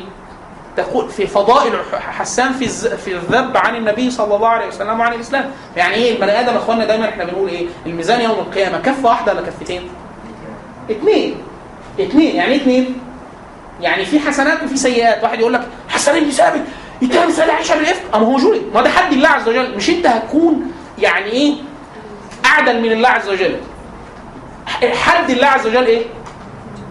الجنة هو جولي خلاص. ده حد الله عز وجل. وهكذا. خلاص. واحد من الصحابة يقول لك فلان شرب خمرة. من الصحابة. شرب خمرة؟ أه شرب خمرة. وحد خلاص. يعني خلاص. يعني هو ده ده الموضوع. تمام؟ ف وهما في الطريق سيدنا الزبير صلى الله عليه وسلم سيدة عائشة نبحت كلاب. أنتوا عارفين لما حد يكون ماشي بالليل مسيرة كده في الصحراء وبتاع؟ كلاب كتير. فالسيدة عائشة قالت أي مياه؟ ماء هم طبعا ال- القوافل في. في. في ال- في ال- في السفر العربي القديم بتنتقل على موارد المياه. عشان الإبل والنوق هتشرب إيه؟ تشربوا ميه يتحركوا يشربوا ميه يتحركوا. فقالت أي ماء هذا؟ فقالوا ماء الحوأب. الحوأب. ماء الحوأب. ماء اسمه ماء الحوأب؟ خلاص؟ فقالت ما أظن إلا أني راجعة. ده أنا هرجع تاني. ليه؟ اخبرها النبي صلى الله عليه وسلم بنص صريح. قال أي أي أي يم تنبح عليها كلاب الحوأب يعني النبي صلى قال لهم في واحدة فيكم هتتحرك. في مكان يبقى في اسمه كذا كذا كذا تنبح عليها كلاب كذا كذا. وكأنه يعني إيه؟ يعني يعني إيه؟ لا يرضى الفعل خلاص؟ يعني هو هم نص صريح. س- سيدة عائشة عملت إيه؟ لا لا كملت سيدنا الزبير ما زال بها الزبير وطلحه يقولوا دماء المسلمين تعصم ويعني إيه؟ فهي أخ... قالت إيه؟ ممكن يكون مش ده الحديث مش مش ده مش الموقف ده. خلاص وكملت. و- و- ظلت يعني تبكي كثير جدا في آخر حياتها السيده عائشة بعد موقعة الجمل وكذا تقول لي- ليتها عادت يعني. خلاص؟ لكن الشاهد إيه؟ هتعرف الحديث؟ وهي زوجة النبي صلى الله عليه وسلم. عشان كده سيدنا علي لما خاض الناس في عائشة لما خرجت فقال يعني إيه؟ كفوا عن عائشة. فوالله ما أعلم إلا أنها زوج النبي صلى الله عليه وسلم في في الدنيا وفي الآخرة. ولكن الله عز وجل ابتلاكم بزوجة النبي صلى الله عليه وسلم. يعني إيه؟ إن أنتوا إيه؟ اطوع لزوجة النبي صلى الله عليه وسلم ولا للحق عشان كده سيدنا علي لما جاله واحد في الفتنة برضه قال له تزعم أن طلحة والزبير على الباطل. يعني سيدنا الزبير مع أشرف بشرين بالجنه وحواري النبي صلى الله عليه وسلم. وأول من سل سيفا في الإسلام. سيدنا طلحة بن عبيد الله من العشرة المبشرين بالجنه والنبي صلى الله عليه وسلم لسه جايين إحنا في طلحة والزبير وبتاع من العشرة دول اللي إحنا جايين لهم أصلا. فقال له تزعم إن هم على باطل فسيدنا علي قال له الكلمة اللي قانون الإسلام. قال له إيه؟ قال له يا ابن أخي لا تعرف الحق بالرجال اعرف الحق تعرف أهله. يعني مش طلحه والزبير معاهم الحق أنت تعرف الحق. وبعد كده تشوف مين اللي واقف معاك. مش لازم يكون طلحة والزبير على الحق. ده بالعكس. سيدنا علي سيدنا علي بعد الجمل بعد الجمل وقد قتل الزبير وطلحة في الجمل. بعد الجمل. لما وصلوا هناك وتتحدث عائشة مع الناس ثم خفضوا الفتنة.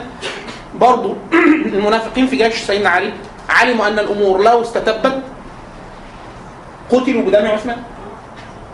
فالأمور لازم يجب الاله تستتب. فجيش علي سيدنا علي أول ما قرب فانغمسوا في الناس يحرشوا بين الناس حتى قام الناس بالقتال. بالقتال. فحرز سيدنا علي بن أبي طالب بقو- بقو- بقوة من جيش آه، هودج عائشة حتى لا تؤذى وأخرجها. وادخلها في صفوفه ثم كف يد الناس عن القتال. وقتل عدد لا بأس به من من الناس في هذه الفتنة. يقترب من 200 واحد ولا حاجة في في قتال الجمل. منهم سيدنا الزبير و- و- ولم يقاتلا يعني سيدنا علي بن أبي طالب لما أدرك سيدنا الزبير وطلحة قال لسيدنا السؤال برضه بتاعي. أول ما شاف سيدنا الزبير بن الزبير قال له إيه؟ قال له تذكر يوم كذا وكذا. في يوم النبي صلى الله عليه وسلم واقف وسيدنا طلحة جنبه وسيدنا الزبير جنبه وسيدنا علي جاي. فسيدنا الزبير تبسم في وجه سيدنا علي يعني شافه بيحبه. فقال تحبه؟ قال نعم. قال تقاتله وأنت له ظالم. قال له كده نصا. وده نص. وسيدنا الزبير عارف. فأول ما سيدنا علي شاف سيدنا الزبير قال له تذكر يوم كذا وكذا؟ قال نعم أذكر. الآن أذكر. قال فما حملك على قتالي فقال نسيت أو انسيت ثم مضى. يعني لم يقاتل وقتل. قتله الف... قتله البغاة في الفتنة. يعني الغوغاء اللي هم حرشوا وقتل طلحة.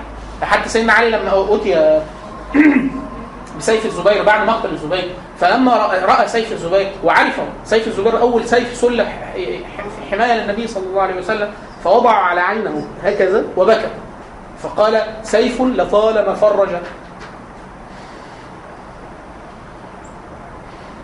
لطالما فرج الكرب عن رسول الله صلى الله عليه وسلم. خلاص؟ فقال إيه؟ فقال ما يصبني إلا أني أنا والزبير في الجنة. فقاتل الزبير قال إيه؟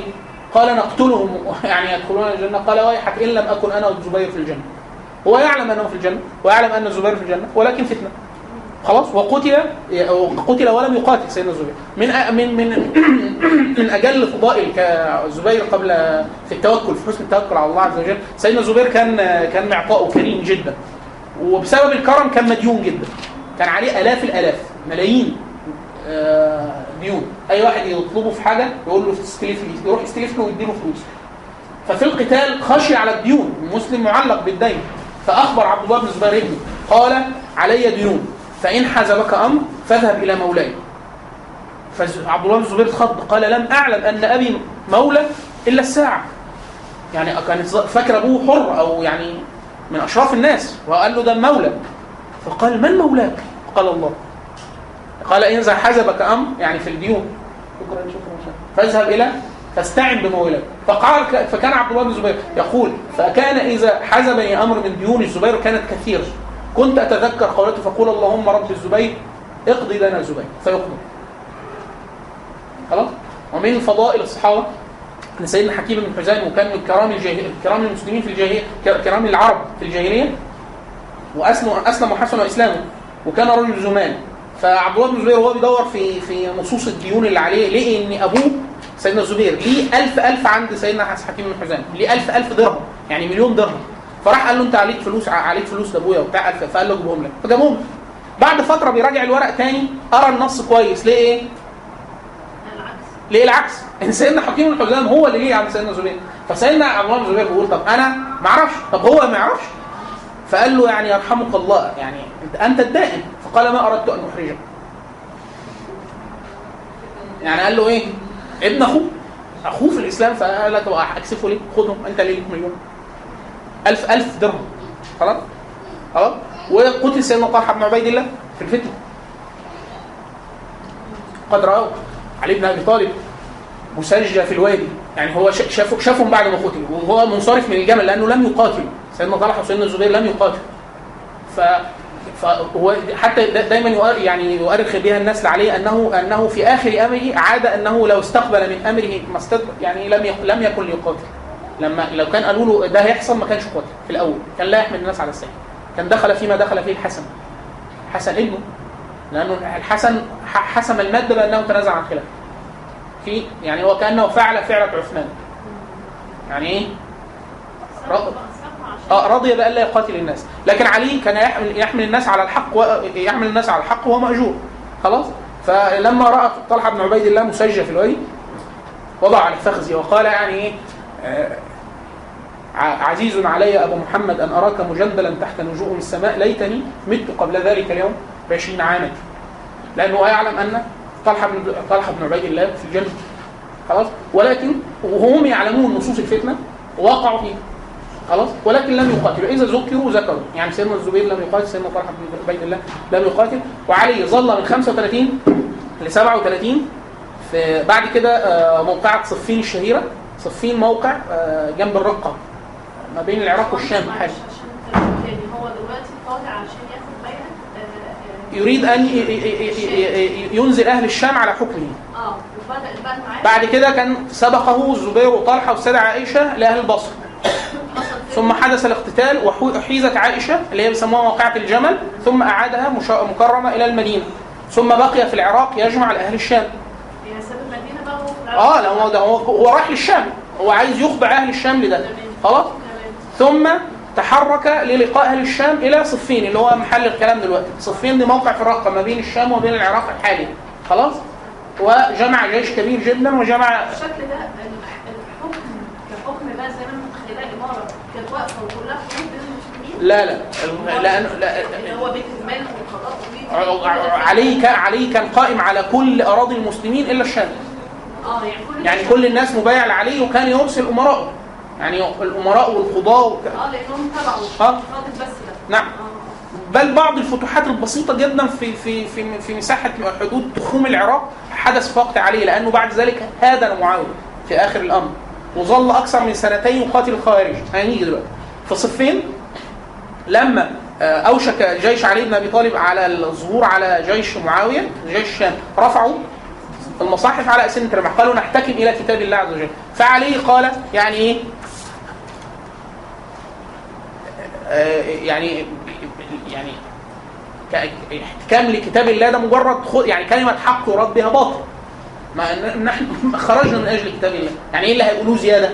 هو كلام واضح من الأول. ت- تذعنوا لل- للإمارة ثم ننظر في قتلة عثمان. ولكن جزء من الجيش علي اللي هو يعرف بعد ذلك بالقراء. ناس متعبدين جدا جدا صيام وصلاة وعبادة وكذا. قالوا له سبحان الله العظيم يحكم بين يعني يحكم كتاب الله ولا تنزل إلى حكم كتاب الله. انزل على حكم كتاب الله. فقال لهم يعني ما في خلاص إحنا هتوشك المعركة تنتهي والموضوع يخلص. قالوا له لا ما إحنا مش هنقاتل معاك إلا لما تنزل على حكم كتاب الله. فنزل على على حكم كتاب الله كما أراد. هؤلاء القوم هؤلاء القوم اللي هم بعد كده هيعرفوا بعد كده بالقراء أو الخارج أو الحرورية وهم راجعين نزلوا انفصلوا عن جيش سيدنا علي في بلدة يقال لها حروراء التي ينسب اليها الخوارج أو الحروريه أما إحنا نقول واحد حروري يعني إيه؟ خارجي. يعني إيه خارجي؟ ينسب إلى هذه البلدة حروراء وهم راجعين قالوا له إيه ده؟ إزاي أنت طوعتنا في الكلام اللي إحنا قلناه ده؟